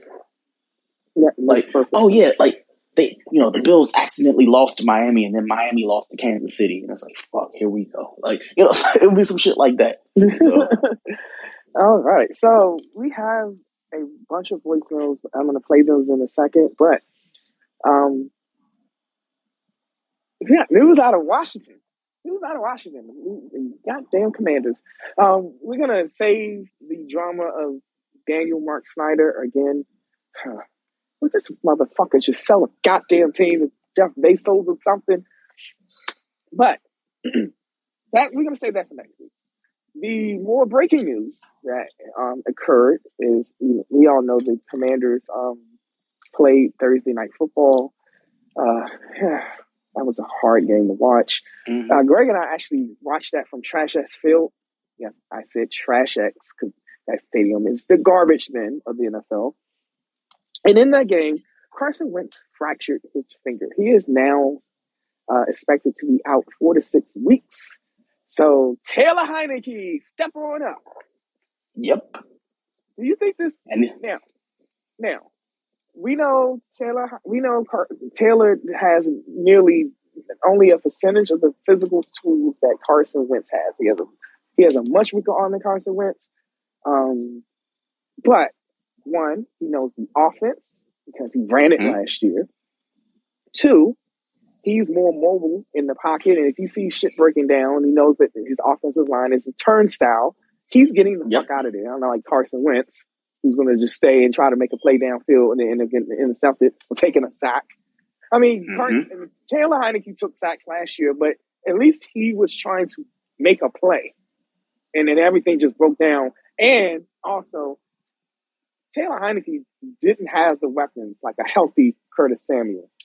hmm When Jahan I- when Jahan Dotson comes back after his uh, hamstring injury or knee injury, something like that, he didn't have a healthy Logan Thomas. hmm He doesn't. He didn't have Brian Robinson. Is this the end for Carson Wentz? It should be. And the reason why I say this, and I'm only say it once, and I'm standing on it. So please mark down the timestamp when I say this shit. The Washington Commanders are a wild card seed with Taylor Heinicke. I said that and I stand on it. And the reason why is the locker room stopped believing in Carson Wentz the week he got there. Easily. Without a fucking question. They do not like that man by any means. So, that being said, I want Taylor Heinicke to prove why that's his team. I would love to have a quarterback who just has been here and didn't get their shine, and then they get it, and it's like, you know what? I think he's worthwhile, at least for now. And imagine being Taylor Heinicke. and It's like you, you brought Carson Wentz in. Nobody likes Carson Wentz. Nobody. So yeah, I expect Washington to win at least. I'd say four out of the next six games. It's not Okay, like they so- have a hard schedule. Let's do let's do prediction time since um, Let's guess do who it. comes into town on Sunday? Green Bay, Green Bay. and they're going to win that game too. That's my prediction. So that's a that's a win for me. I don't give a fuck about Aaron Rodgers being here. So, so you lost to the Jets. And not uh, just lost, and you lost bad. Yeah, and you lost your number one receiver the same week, bro. Y'all are cooked. Romeo Doubs gonna have three touchdowns this week? I doubt it. Is Aaron Jones gonna run the ball? Is Lazard gonna show up? Doubt it. Do they even have a tight end? I haven't seen a tight end touchdown in Green Bay since last. Has he had a touchdown all season? Has he had a No, touchdown all he- season? I, I think he has a couple, but uh, he had to carry the offense yesterday. Uh, He eight gonna have to carry a 90 whole lot more. But like I said, doubt it. When's the last time we've seen Aaron Jones run the ball? I have not seen an Aaron Jones Uh, or uh, three, two, two, three weeks ago when they played Monday night. I mean Sunday night. with with anyone watching that game. Q. Nobody was. it. Q. I wasn't watching that. I was out with you drinking, so nobody No, was we, watching we that game. That, we watched that game. We watched it. We watched Q, the I first did half. not watch that. We watched the first half in the house, and then we Yeah. Oh, Like I s- so basically, I was drinking and then I went to go drink. Nobody was watching that game. So absolutely not. Um. So run run down the schedule. I'm saying it's going to be a win for Washington on Sunday. What are you saying? Let's see. I, I fully, I fully believe Taylor Heinicke is going to lead this team to a second, to a, to a second win in a row. Okay. Like people sleep, people sleep on Heinicke, but um, with Taylor Heinicke won this team seven games last year. With all the injuries and everything that this team had, he won them seven games. Mm. All right, Okay. so we have the Packers next on Mhm. next on Sunday. The Colts, which now goes down in significance because Carson Wentz is out. um, the, on the, the the Sunday before Halloween, the thirtieth. then the Vikings, the game that we're going to. Ooh, We're going to that game. Yes. Um, and then um, they have the Eagles, who could be going for ten and zero. hmm I don't, don't think they're going to. Th- that was my last question of the night. When did the Eagles? When wait. did the Eagles lose? And then Wait a minute. Isn't there's that Chase Young's first game back? Uh, no, they- they're saying Chase Young may come back for the Colts game. Okay, I can live with that. I can live with that. And then after the Eagles, they have the Houston Texans. Now we're just going over next four to six weeks, and then that six week uh, window will end against at home at Trash X against the Falcons, who are Okay, so three and three. Okay, so they should win five of the next six games convincingly. Putting them honestly If in they what win second? five, if they win five out of six, they will. They're currently two and four, so that will be they will be seven, seven and four, no, seven and 5 Mhm. seven and five. Because I can live with that. um, After on December fourth, they play at MetLife against the Giants, and then they're and then week fourteen is their bye week. Okay, it sounds doable. Q. I'd rather have seven five than five and seven. So I'm I'm gonna go with that. Now, if Aaron Rodgers comes out here and throws out of his mind, well, guess what? One game. So they would win four out of the last six. That's still playoff contention right there for me. That's And I'm not a Commanders and- fan. That's that's six and six. Yeah. And that's just the last six games. You know, the next six games. They still have games that they have to play. And Yeah, their last four. The last 4 Mhm. is the Giants after the bye on, on December Mhm. 18th. Christmas Eve in in Levi, in Levi's at, Mm. uh, against the 49ers. And then New Year's Day, they play the Browns, who will have Deshaun Watson back. And then they end the season January 8th, or it could be January 7th, against the hated, the, the hated shit turds. I mean, the Cowboys live, I can live here at schedule. here in Trash X. So right now, like this is the the sweet spot. Like they they won all the games they were supposed to lose so far. So I would heavily suspect them to just like four out of four out of six, five out of six. I'm cool. That's still what, like you said, seven and five, and then they just need Seven to win five, three games five, out. they went five out of six. Four out of, uh, four out of six, meaning they were at 500, six and six. But Q, I can live with that because you know what? Like that means that they're in contention with the Giants, and everybody knows the NFC North is trash. So that would easily give us The NFC North is trash. The NFC Yep. West is trash. The NFC South Yep. is trash. Yep. Which means we might have The NFC three best NFC division East football. Yep. The NFC We- East we're- is the we're best gonna- division football. We're gonna have scary thought. We're gonna have three of them. And the the good thing about it, in my personal opinion, is if the commanders can somehow just win these games before Dak gets back, even better. Because you know what? That knocks him out of the playoff contention. Just with records alone. Because Well, Dallas, Dak for them having an easy well, well, Dak will be back next week. Well, I, I was looking forward to Cooper Rush, but you know what? The league just insists. So uh, again, I want to see Washington in the playoffs. I want to see what they can do without Carson Wentz, though, because Taylor Heinicke almost won something, and naturally, you know, Washington, Washington. But the only thing I'm looking forward to now, Q, is the game that you and I are going to because it is the homecoming of Kirk Cousins, and I can't fucking wait. Isn't it this his first game back since he like left? This is his first home game back. Left. I can't his first game, first game at Trash X since he left. Yeah, because they played them in Minnesota, but they didn't play them in FedEx. Boy, I'm going to be drunk on my ass that day. Trash, Trash X. Remember, Trash X. Yes, Trash sir. X Field. I'm going, and it's at one o'clock. Q, we're going to be shitty, shitty drunk, shitty drunk.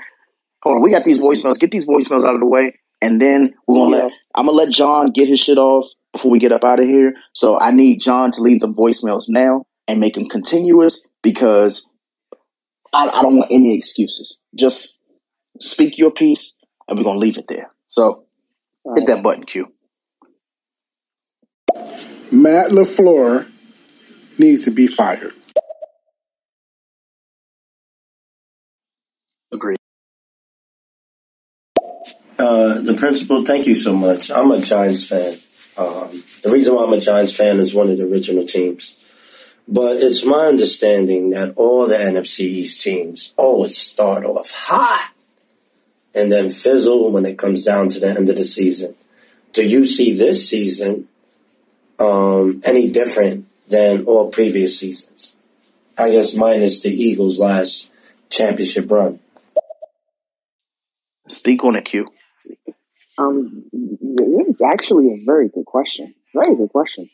Um, I didn't see this coming.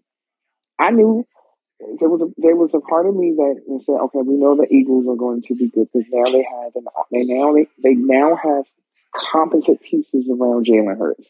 The question about the Eagles was Jalen Hurts. Would he step up? Would he do the things that he needs to do now that he has competent receivers, now that he has AJ Brown and he has DeVonta Smith instead of Jalen Reagor and, whatever bullshit that they had last year? The question is, the answer to that question is a resounding yes. Will we, again, you got this is a six game sample. There's still 11 games to go in the season. All this, so that argument can change later in the season. We knew that that fucking team with a star would be competent until Dak got hurt. He got hurt in the first game of the season. No one knew, and I certainly didn't, no one knew that Cooper Rush would come in and competently lead them to four straight wins. And really, like all this nonsense about Cooper Rush taking over as the starter, as the full time starter from Dak, shut everyone shut the fuck up about that. No, he is a he's a competent backup, but there's a reason why the Cowboys paid Dak 160 million dollars.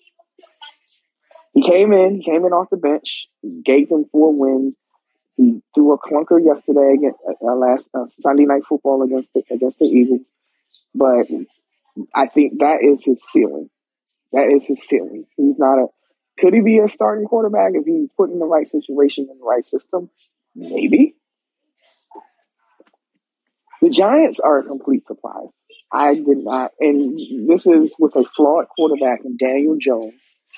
But uh, Brian Daboll has come in, and he's using every everything that he has on the team to get them to win.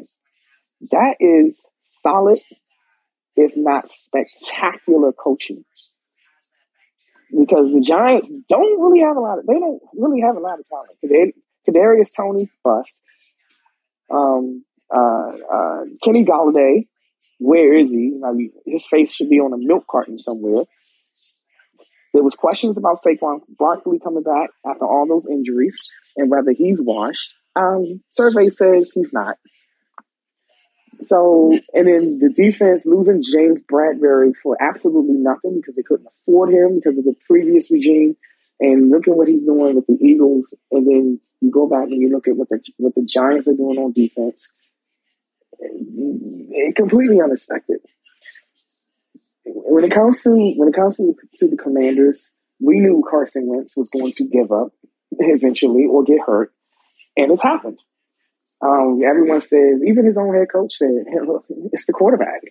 He, but he was saying it in the sense that, okay, all the other quarterbacks in the NFC East have had multiple years in their, with, the, with their respective teams. But you can't say that about the Giants. You can say that about Daniel Jones. You can't say that about the system. Brian Daboll is in his first year as, a, as the head coach there. It's coaching. It's coaching we have bullshit coordinators here in, in, in DC. I mean, in Landover. Bullshit coordinators. Scott Turner needs to be fired. Jack Del Rio needs to be fired. Ron Rivera needs to be fired. The owner needs to die. I mean, I, I shouldn't say that out loud because then I could get sued. Daniel Snyder needs to just disappear off the face of the earth. So to so to answer your question, this was this start by the NFC East where the NFC East is combined. I mean, just the top three teams in the league. Got the Eagles at 6 and 0, the Giants at 5 and 1, Cowboys at 4 and 2. That's 6, 5, 11, 15, and 1, 2, 3. 15 and 3. And then you got the Commanders at 2 and 4. That was not expected. The NFC East has been called the NFC least for a very, very good reason. You can't say that this year. Now, at least right now. That's that's just that's my answer in a nutshell. No, it I wasn't expecting it at all, at all. Next voicemail. Here we go. Thank you for that question. Thank you for that question. I don't understand how people were calling Matthew Stafford the best quarterback in the league. He led the league in interceptions last year. He's clearly trash.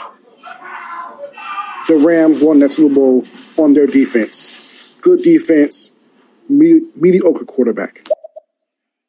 Agreed. Agreed. Agreed. Now, the only thing that Matthew Stafford had was great weapons around him. Cooper Kupp. When Odell came, Odell, before he got hurt, before he tore his ACL in the Super Bowl, and even in the Super Bowl, Odell like he had quarter touchdown. Long one at that. But the same mistakes that the same mistakes that Matthew Stafford was doing in Detroit, he was doing them in he was doing them in LA. He just it was disguised because the Rams had an outstanding defense. And the, and the Rams had more offensive weapons than he had in Detroit. But he was still a mediocre. He's still a mediocre. I have a statement. Um, really quick. Just thought about something because you mentioned it.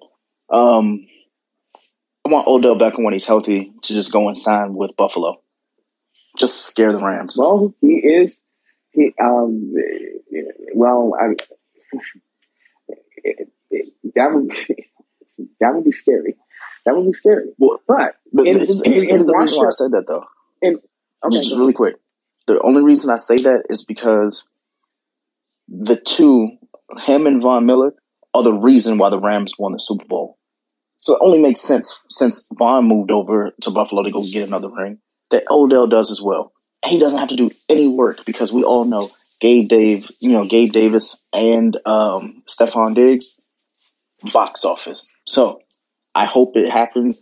Um only other team I like in the AFC, honestly, is Pittsburgh, and that that's starting to bite me in the ass. But I, I, I do enjoy Pittsburgh. But Odell, please sign with Buffalo so you can go and just get another ring, and nobody can say anything to you. Please, just please do it. Please do it. That's it. Okay. Um, one last thing um, in washed up, washed up receiver news.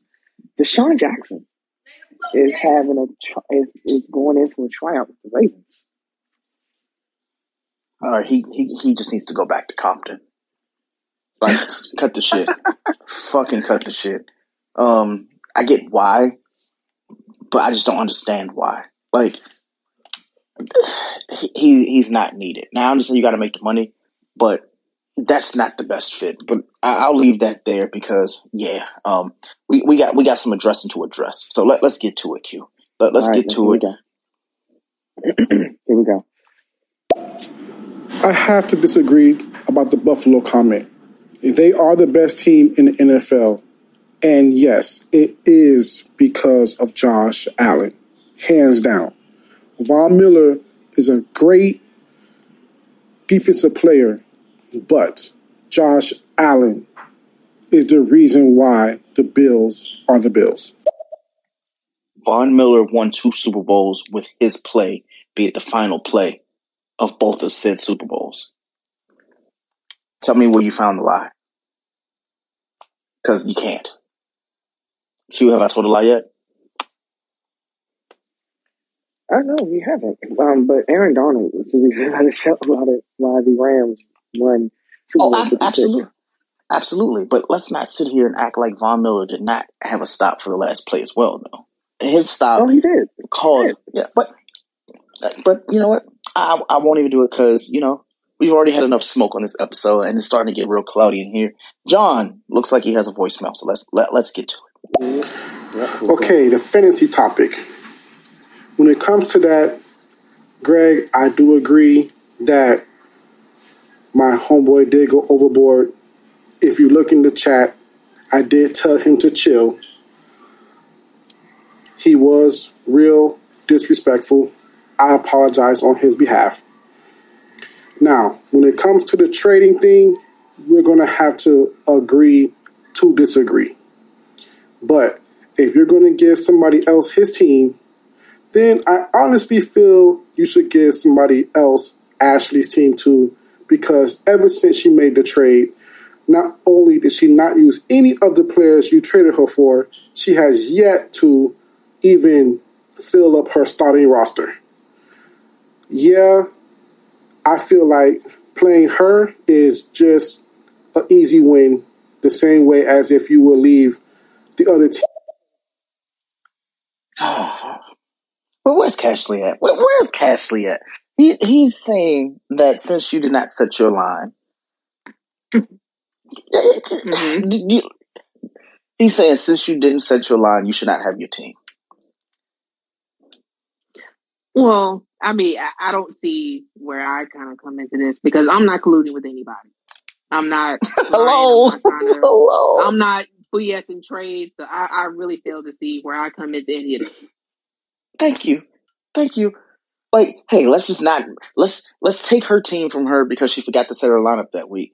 But you know what? The guy who's been trading with me for five weeks, this his best players that played and outperformed the week before. Let, us just go ahead.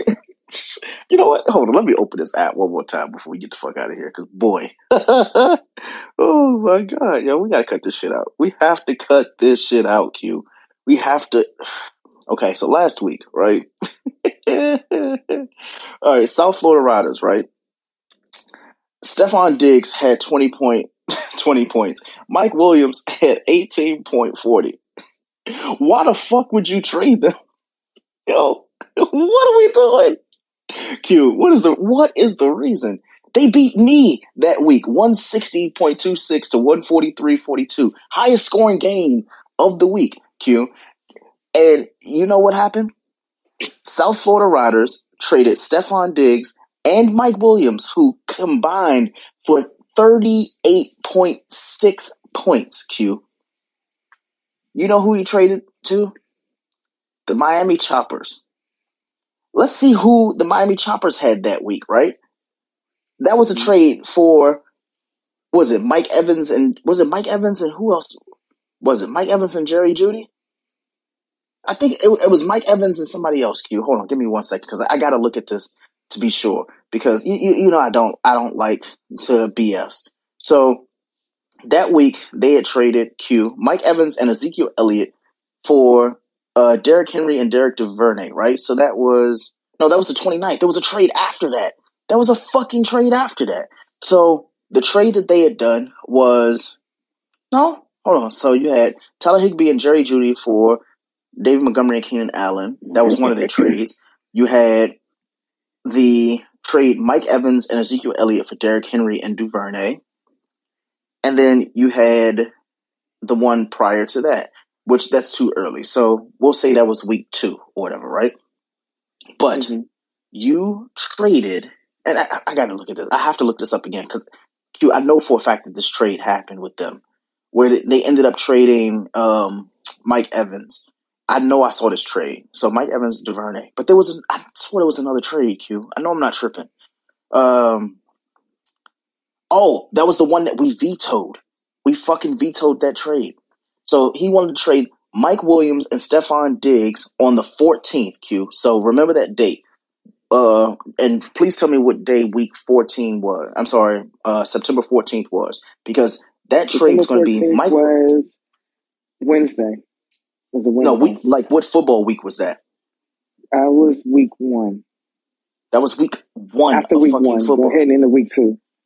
Yeah. So week one, they wanted to trade Mike Williams and Stefon Diggs for George Kittle, Jerry Jeudy, and Derrick Henry. Let's go and look up week one. Why don't we? Because since we're here, since we are here, Q. So week one, um, Stefon Diggs had twenty two point twenty points, right? And Mike Williams had Mhm. two points. He had two points, which is like, all right, cool. Like, you know, I like Keenan Allen did good that week. Mike Williams had two points. You decided you wanted to trade Mike Williams and Stefon Diggs for, and let me just go back for record, for emphasis, the Miami Choppers, they've wanted to trade Q. Derrick Henry, Jerry Jeudy, and who was the third person? George Kittle. Remember, George Kittle didn't play that week, so that was zero points, right? Mm-hmm. Derrick Henry had 8.2 points, and Jerry Jeudy had 18.2. Please explain to me where the fucking fa- the fair trade was. Mm, I, I don't see it. Sound like collusion to me. But we have some voicemails. Let's get to it. But again, we're going to agree to disagree when it comes to the trading. At the end of the day, I don't feel like my team is stacked. Yes, I'm four and one, but I don't even have that many points. So again, we're going to agree to, to um, disagree. Your team still sucks, even though you have that lopsided trade. And we'll see how the season ends. Now, Lou is in the chat. Thank God. He says that his team is not stacked, Lou.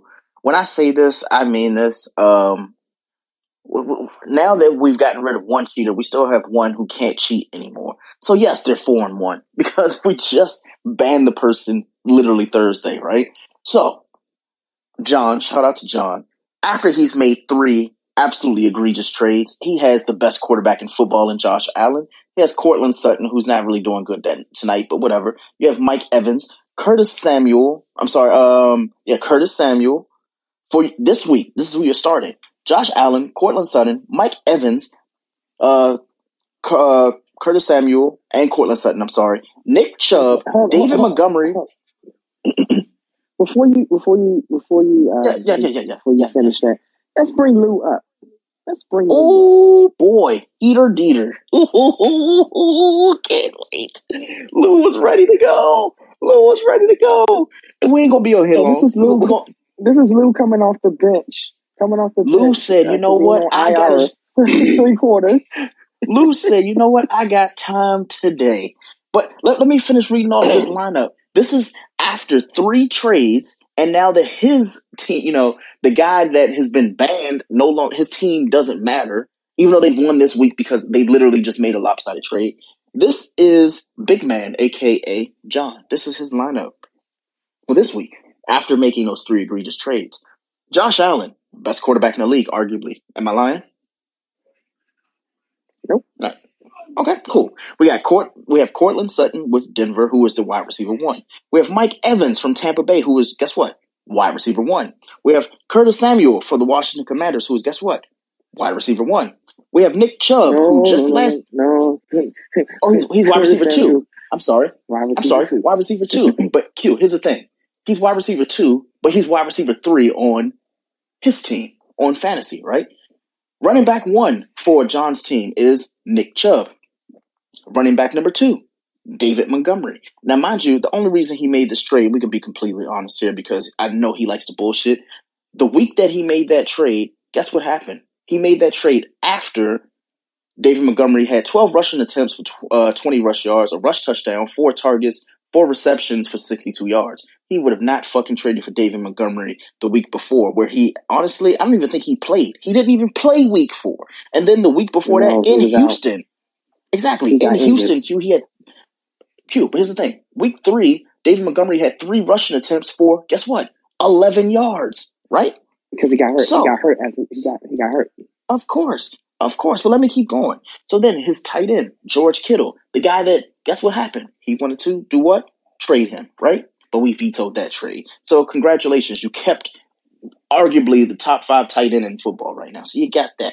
Then you had Ramon Steven. You have Ramon Stevenson really good pickup on waivers, but not waivers. Um, he picked him up in the draft, one of his late picks. Shout out to you. You're doing amazing.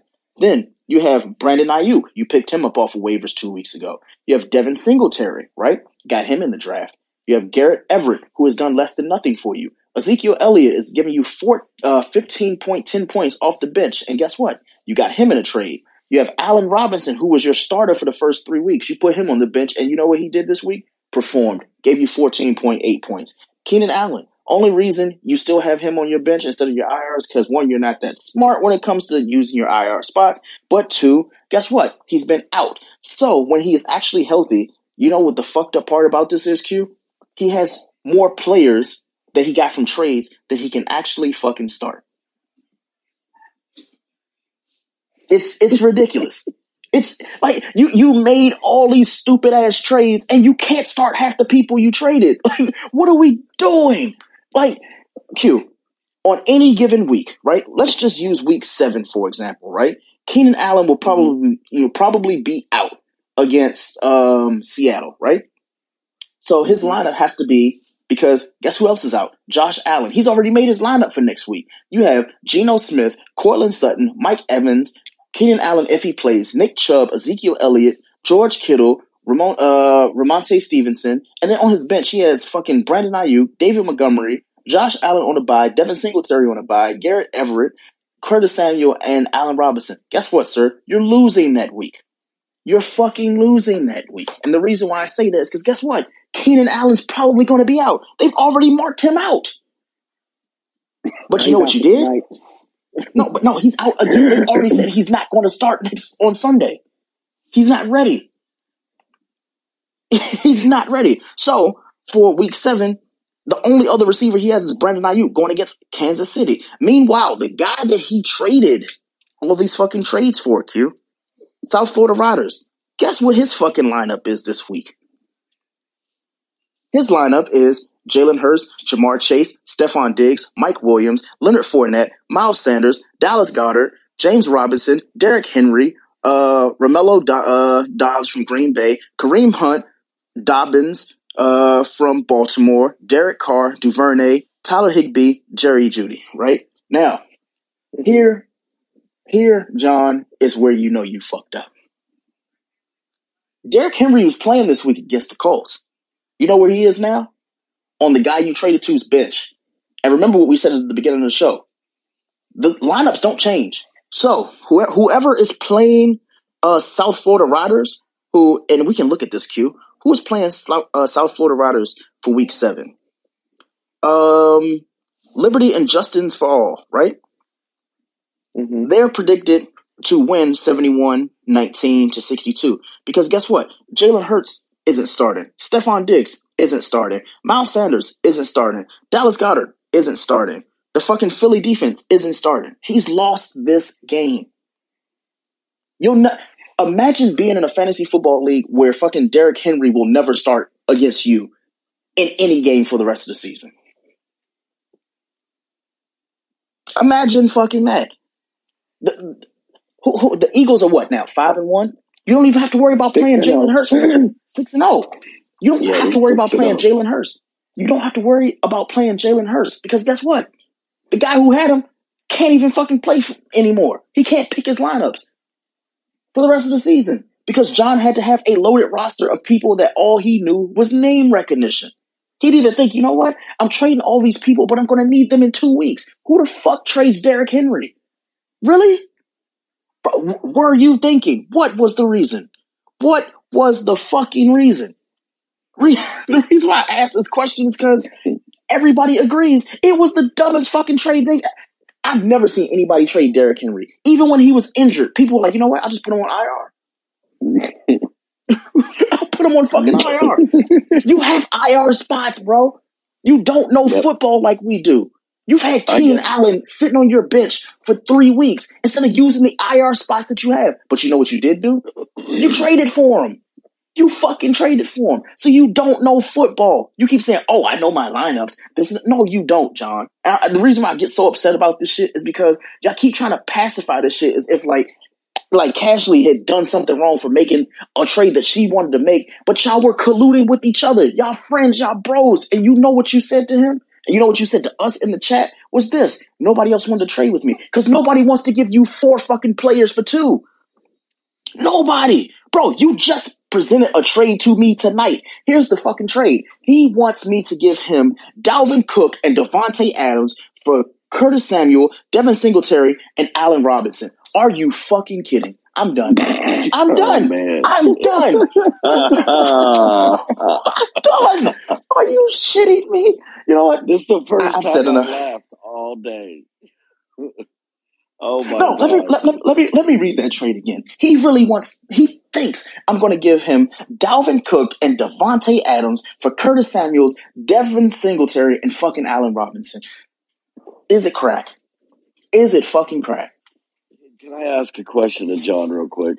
so crazy, think you know what? you know what? He I, wants I to. want He, no no. I, he let me ask him this up. question real quick. Oh, he wants to come ahead, on, ahead, please. Go. All right, let him. Well, I, if you want to let him come on, let him come on because I got a question I let for him. him. I let him come on because it's. It's, it's, this has been entertaining. Here we go. All right.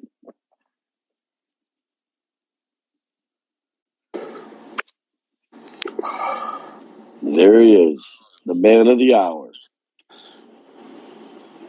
All right, What's your John, question? Cheap ass you're dude, playing. bro. Your first year playing fantasy football.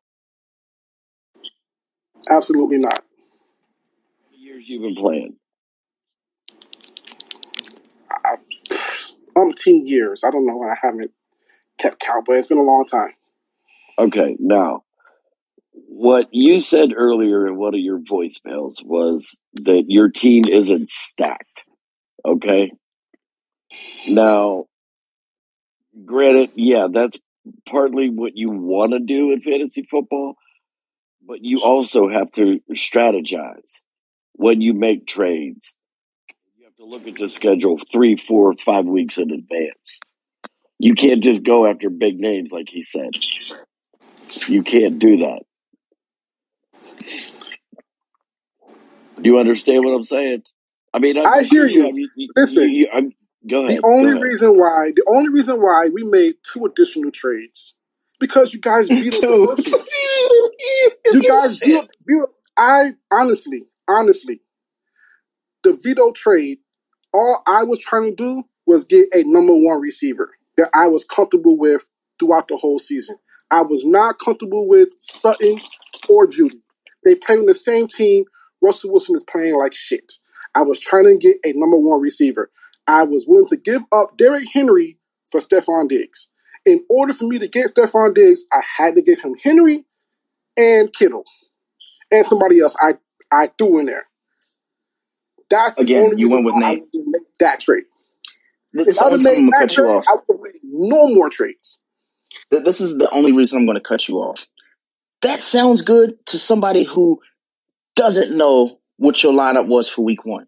Bro, you had Josh Allen as your starter. You had Kurt, uh, Courtland Sutton. We easily knew, like, the reason why he was drafted so high is because of the fact that he had Russell Wilson. Nobody could predict that Russell Wilson was going to play bad. You had Allen Robinson who came over to replace Odell. You drafted him. This is week one, my guy. Then you had Jerry Jeudy, who everybody was like, wait, wait, okay, like you picked Jerry Jeudy, but you picked him. You didn't realize that you picked both. Hold on, hold on, let me finish. You didn't realize you picked both of the Denver receivers out of everybody in the entire fucking draft. You said, you know what? I'm just pick the wide receiver one and the wide receiver two. And then God blessed you because you ended up with fucking Nick Chubb and Derrick Henry. But then God blessed you even more because they're like, you know what? We're gonna give him Juju Smith Schuster, who everybody knew went to Kansas City to replace who? Q, please tell me who the fuck he replaced. Please, Lou, tell me who the fuck he replaced. Tyreek Hill? Absolutely. Right? So he makes him Tyreek what? Hill. Now you yeah, so you have not only not one, not two, but you have three wide receiver ones in your fucking lineup. Let's not talk about your fucking bench. You had George fucking Kittle. You had George Kittle on your bench week one. I get it. He didn't play. But you know who you had as a backup? Tyler Higbee, who everybody knows is the security blanket to who? Cooper Kupp and Matthew Stafford, right? But then you said you needed a wide receiver one. Did you not fucking remember that you had DeVonta Smith on your bench, who was a wide receiver one for the Eagles, who at that point was, guess what? Good. And then you still had Jarvis Landry, who scored you 14 points on the bench. You still had David, uh, Devin Singletary on the bench, who gave you seven points. You had two defenses when you're like, you know what? Cool. You didn't even have the wherewithal to say, you know what? Even when Jarvis Landry, you know, he played or whatever, you had a player that you could have put in IR. We gave you not one, not two, not three, but four IR spots. You know what you said? Nah, not good enough. I got to trade people that I know are injured this week, but will be playing next week. You intentionally went and got Mike Evans because you knew for a fact that he was suspended that one game, but he would be starting next week. So now everybody that you've traded recently, guess what? They're doing good. And you know what the team you have now is? Bare minimum. So yes, my team, I can say, you know what? My team is shit this week. For the past three weeks, they have been garbage. But you know what? I strategize. I can go over my lineup and tell you exactly why I fucking picked them. And I'll still Exactly. You still you beat me after trading a three for two trade, bro, for players who averaged twenty points over the last three weeks. Are you shitting me? Like, what are we doing? Like, what are you? Every every player you traded for, they did good the week you traded them, and then they did nothing the week after. You literally traded for Derrick Henry, who's sitting on somebody's bench, and they can never be played again. Does that i- i- no, is that I registered? traded away Derrick Henry. I didn't trade for him. I traded him away. like, like like I just said, you traded Derrick Henry, and now he's sitting on someone else's bench doing nothing for the rest of the season. Did I not say no that? game I, I swear, he had no game this week. That's why he's on the bench. you traded him two weeks ago. And he played one week, and this week he had no game. No, he has no game this week because guess what? It's called a bye week. It's Exactly. called a bye That's week. why he's on the bench. Everybody, every, here's the thing: everybody has a bye week. But you know who you traded with? Your homeboy. Your homeboy didn't even want to start him this week. He had him on the bench, and you know why? He couldn't No game, him this week. right? On a bye week. Exactly. And as a result, for the rest of the season, because your friend couldn't contain himself, now Derrick Henry won't play another game for the rest of the season, ruining a league that honestly was competitive until you guys started making lopsided trades. And let me just ask you a stupid question because you know what? It's stupid question day because clearly, like, your friend, he's an idiot because, I mean, he traded with you three times and now he can't play and then you can't trade with anybody because nobody trusts you. But there's that. So when it comes to this league, right? Just, just, just answer this question for me. If you win this league, how will you feel knowing you won a league where you trade with your friend all of his good players for all of your mediocre players, and then you might potentially win a league? More importantly, Wait, if how, you you- don't, how, wait, how are you saying I traded away mediocre players? What mediocre, mediocre players did I trade away? you literally Derrick traded Henry, away Jer- you you traded away Jerry Jeudy after drafting him because you had Courtland Sutton. Like you didn't pick these players. Okay, I You put said, Jared Judy. I put Jared Judy with who though? bro, oh my god, I didn't George trade let's go. By himself. George You, Kittle. you put him with George George Kittle was Kittle, out. bro. Was out for the first three doing? weeks of the who else? NFL season. And Oh and who god. else? And who else? He said, and who else? Like he forgot the And trades. Derrick Like Henry. he for, Derrick Henry. and Derrick Derrick Henry. Henry, bro.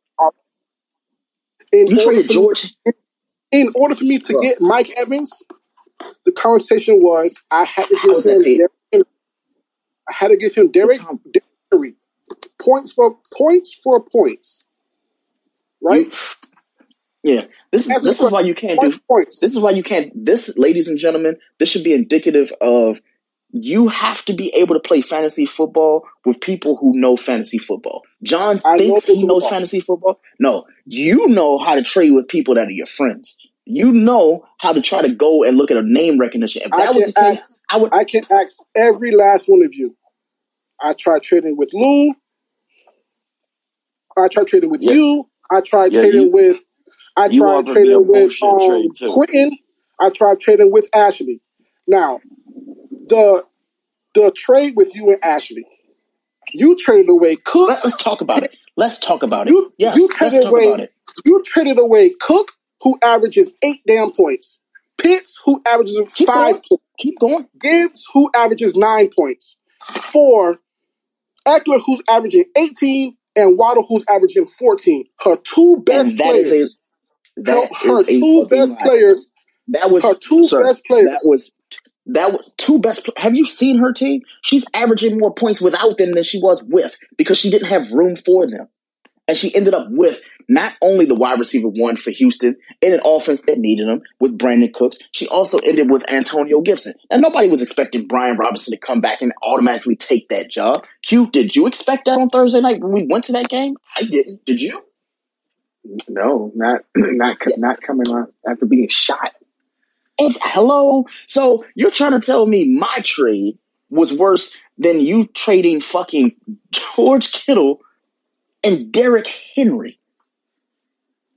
George Kittle had two touchdowns uh, Hello, hello. So yeah, yeah, sir. If you're saying the one trade that so somebody else made this year, I'm telling you, you're saying George Kittle was a good was a good player, and also Derek Derrick Henry, correct? out Q, uh, Q, Cook, Lou, Cashley. Let me let me let me just let me let me just say this. You were willing to trade George Kittle because he was out. He could not comfortably fucking play for the first three willing weeks. to That's why we George veto. We could you we vetoed your trade because you were trying to trade somebody who could not play. for bro. three You So literally when could you not. listen, so when you traded Cook, Pitts, and Gibson, both Pitts and Gibson were hurt. Pitt, Pitts was questionable the entire fucking week from Thursday to Sunday. But you know what he is? A top three fucking tight end averaging five in the league, Averaging five points. Av- averaging week three, bro. This three weeks. That, that's the that's that is the equivalent of you trading fucking George Kittle. Are you seeing the concept here? I'm trading players who actually played versus you trade like trading people who had not played a fucking game because was they hadn't given you points. It was week You were trying to. Tra- okay, so you're you're making my point. You're trading people week one because they didn't produce makes numbers. Who who makes a fucking trade week one? one? I didn't I didn't trade him because he didn't produce numbers. I No, traded no, no. You didn't trade him because we vetoed I him. wanted We vetoed that trade. exactly, exactly. The reason why I put him on the trade is because the person who I was trading with wanted him for me to get Stefon Diggs You were willing to trade Derrick Henry and George Kittle for fucking Stefon Diggs. Do you not see how fucking stupid that and is? and Mike Williams. And Mike Williams, who, like I said, and I broke down the points for you because guess And what? I He's the wide receiver. Two. No, no, no, no. He's the wide receiver two on that team outside of what's his name, right? Ke- Now, Keenan when I Allen. say that, And Keenan Keenan, Allen, Allen, right? yeah. Keenan Allen's been out for how long now? He was not out when I, he was not out when the trade happened. No, but here's the funniest fucking part about the whole shit. You were so adamant about trading for Mike, you know, trading Mike Williams only to go and trade for Keenan Allen, and he's out. Bro, are you shitting me? Like, do you not see? Do you not see the collusion there? I'm, I'm putting it in, in front of your face because you made the trades. You you wanted to trade away Mike Williams, and you did. And then you know who you ended up with? I, I never had Fucking Mike Keenan Williams. Allen, who's bro. You said you just traded him. Oh my, oh my God, yo! The person who I You was never had trading my. with You don't even remember. You had don't, rem, had bro. You don't. Williams. You do not remember, never bro. You do not remember your lineups from week one. I never Do had not Williams. remember your lineups, bro? Do you? I never had Williams. Please let me go to this, yo. I, I think we can end the podcast after this. We could, this is ridiculous, yo. I, you really, yo, you. Oh, I You know did what? have my. I'm tripping. Yes, I did have my. Are you shitting me? D- Yo, how do I know your lineups? Because you trade too much. You trade. You literally had two receivers, the wide receiver one and wide receiver two, from two teams, Oh, no, no, no, no, no, no, no. I did not have Mike Williams. I did not have Mike Williams. I was Are looking you? Oh my God, you try, the other team. bro. You try. I did not have Mike Williams. You're Go not, to go you're not understanding what. I'm saying. Go to my roster. You- Week You're not understanding I what I'm saying. I did not have Mike Williams, Okay, like I like I just said to you, sir.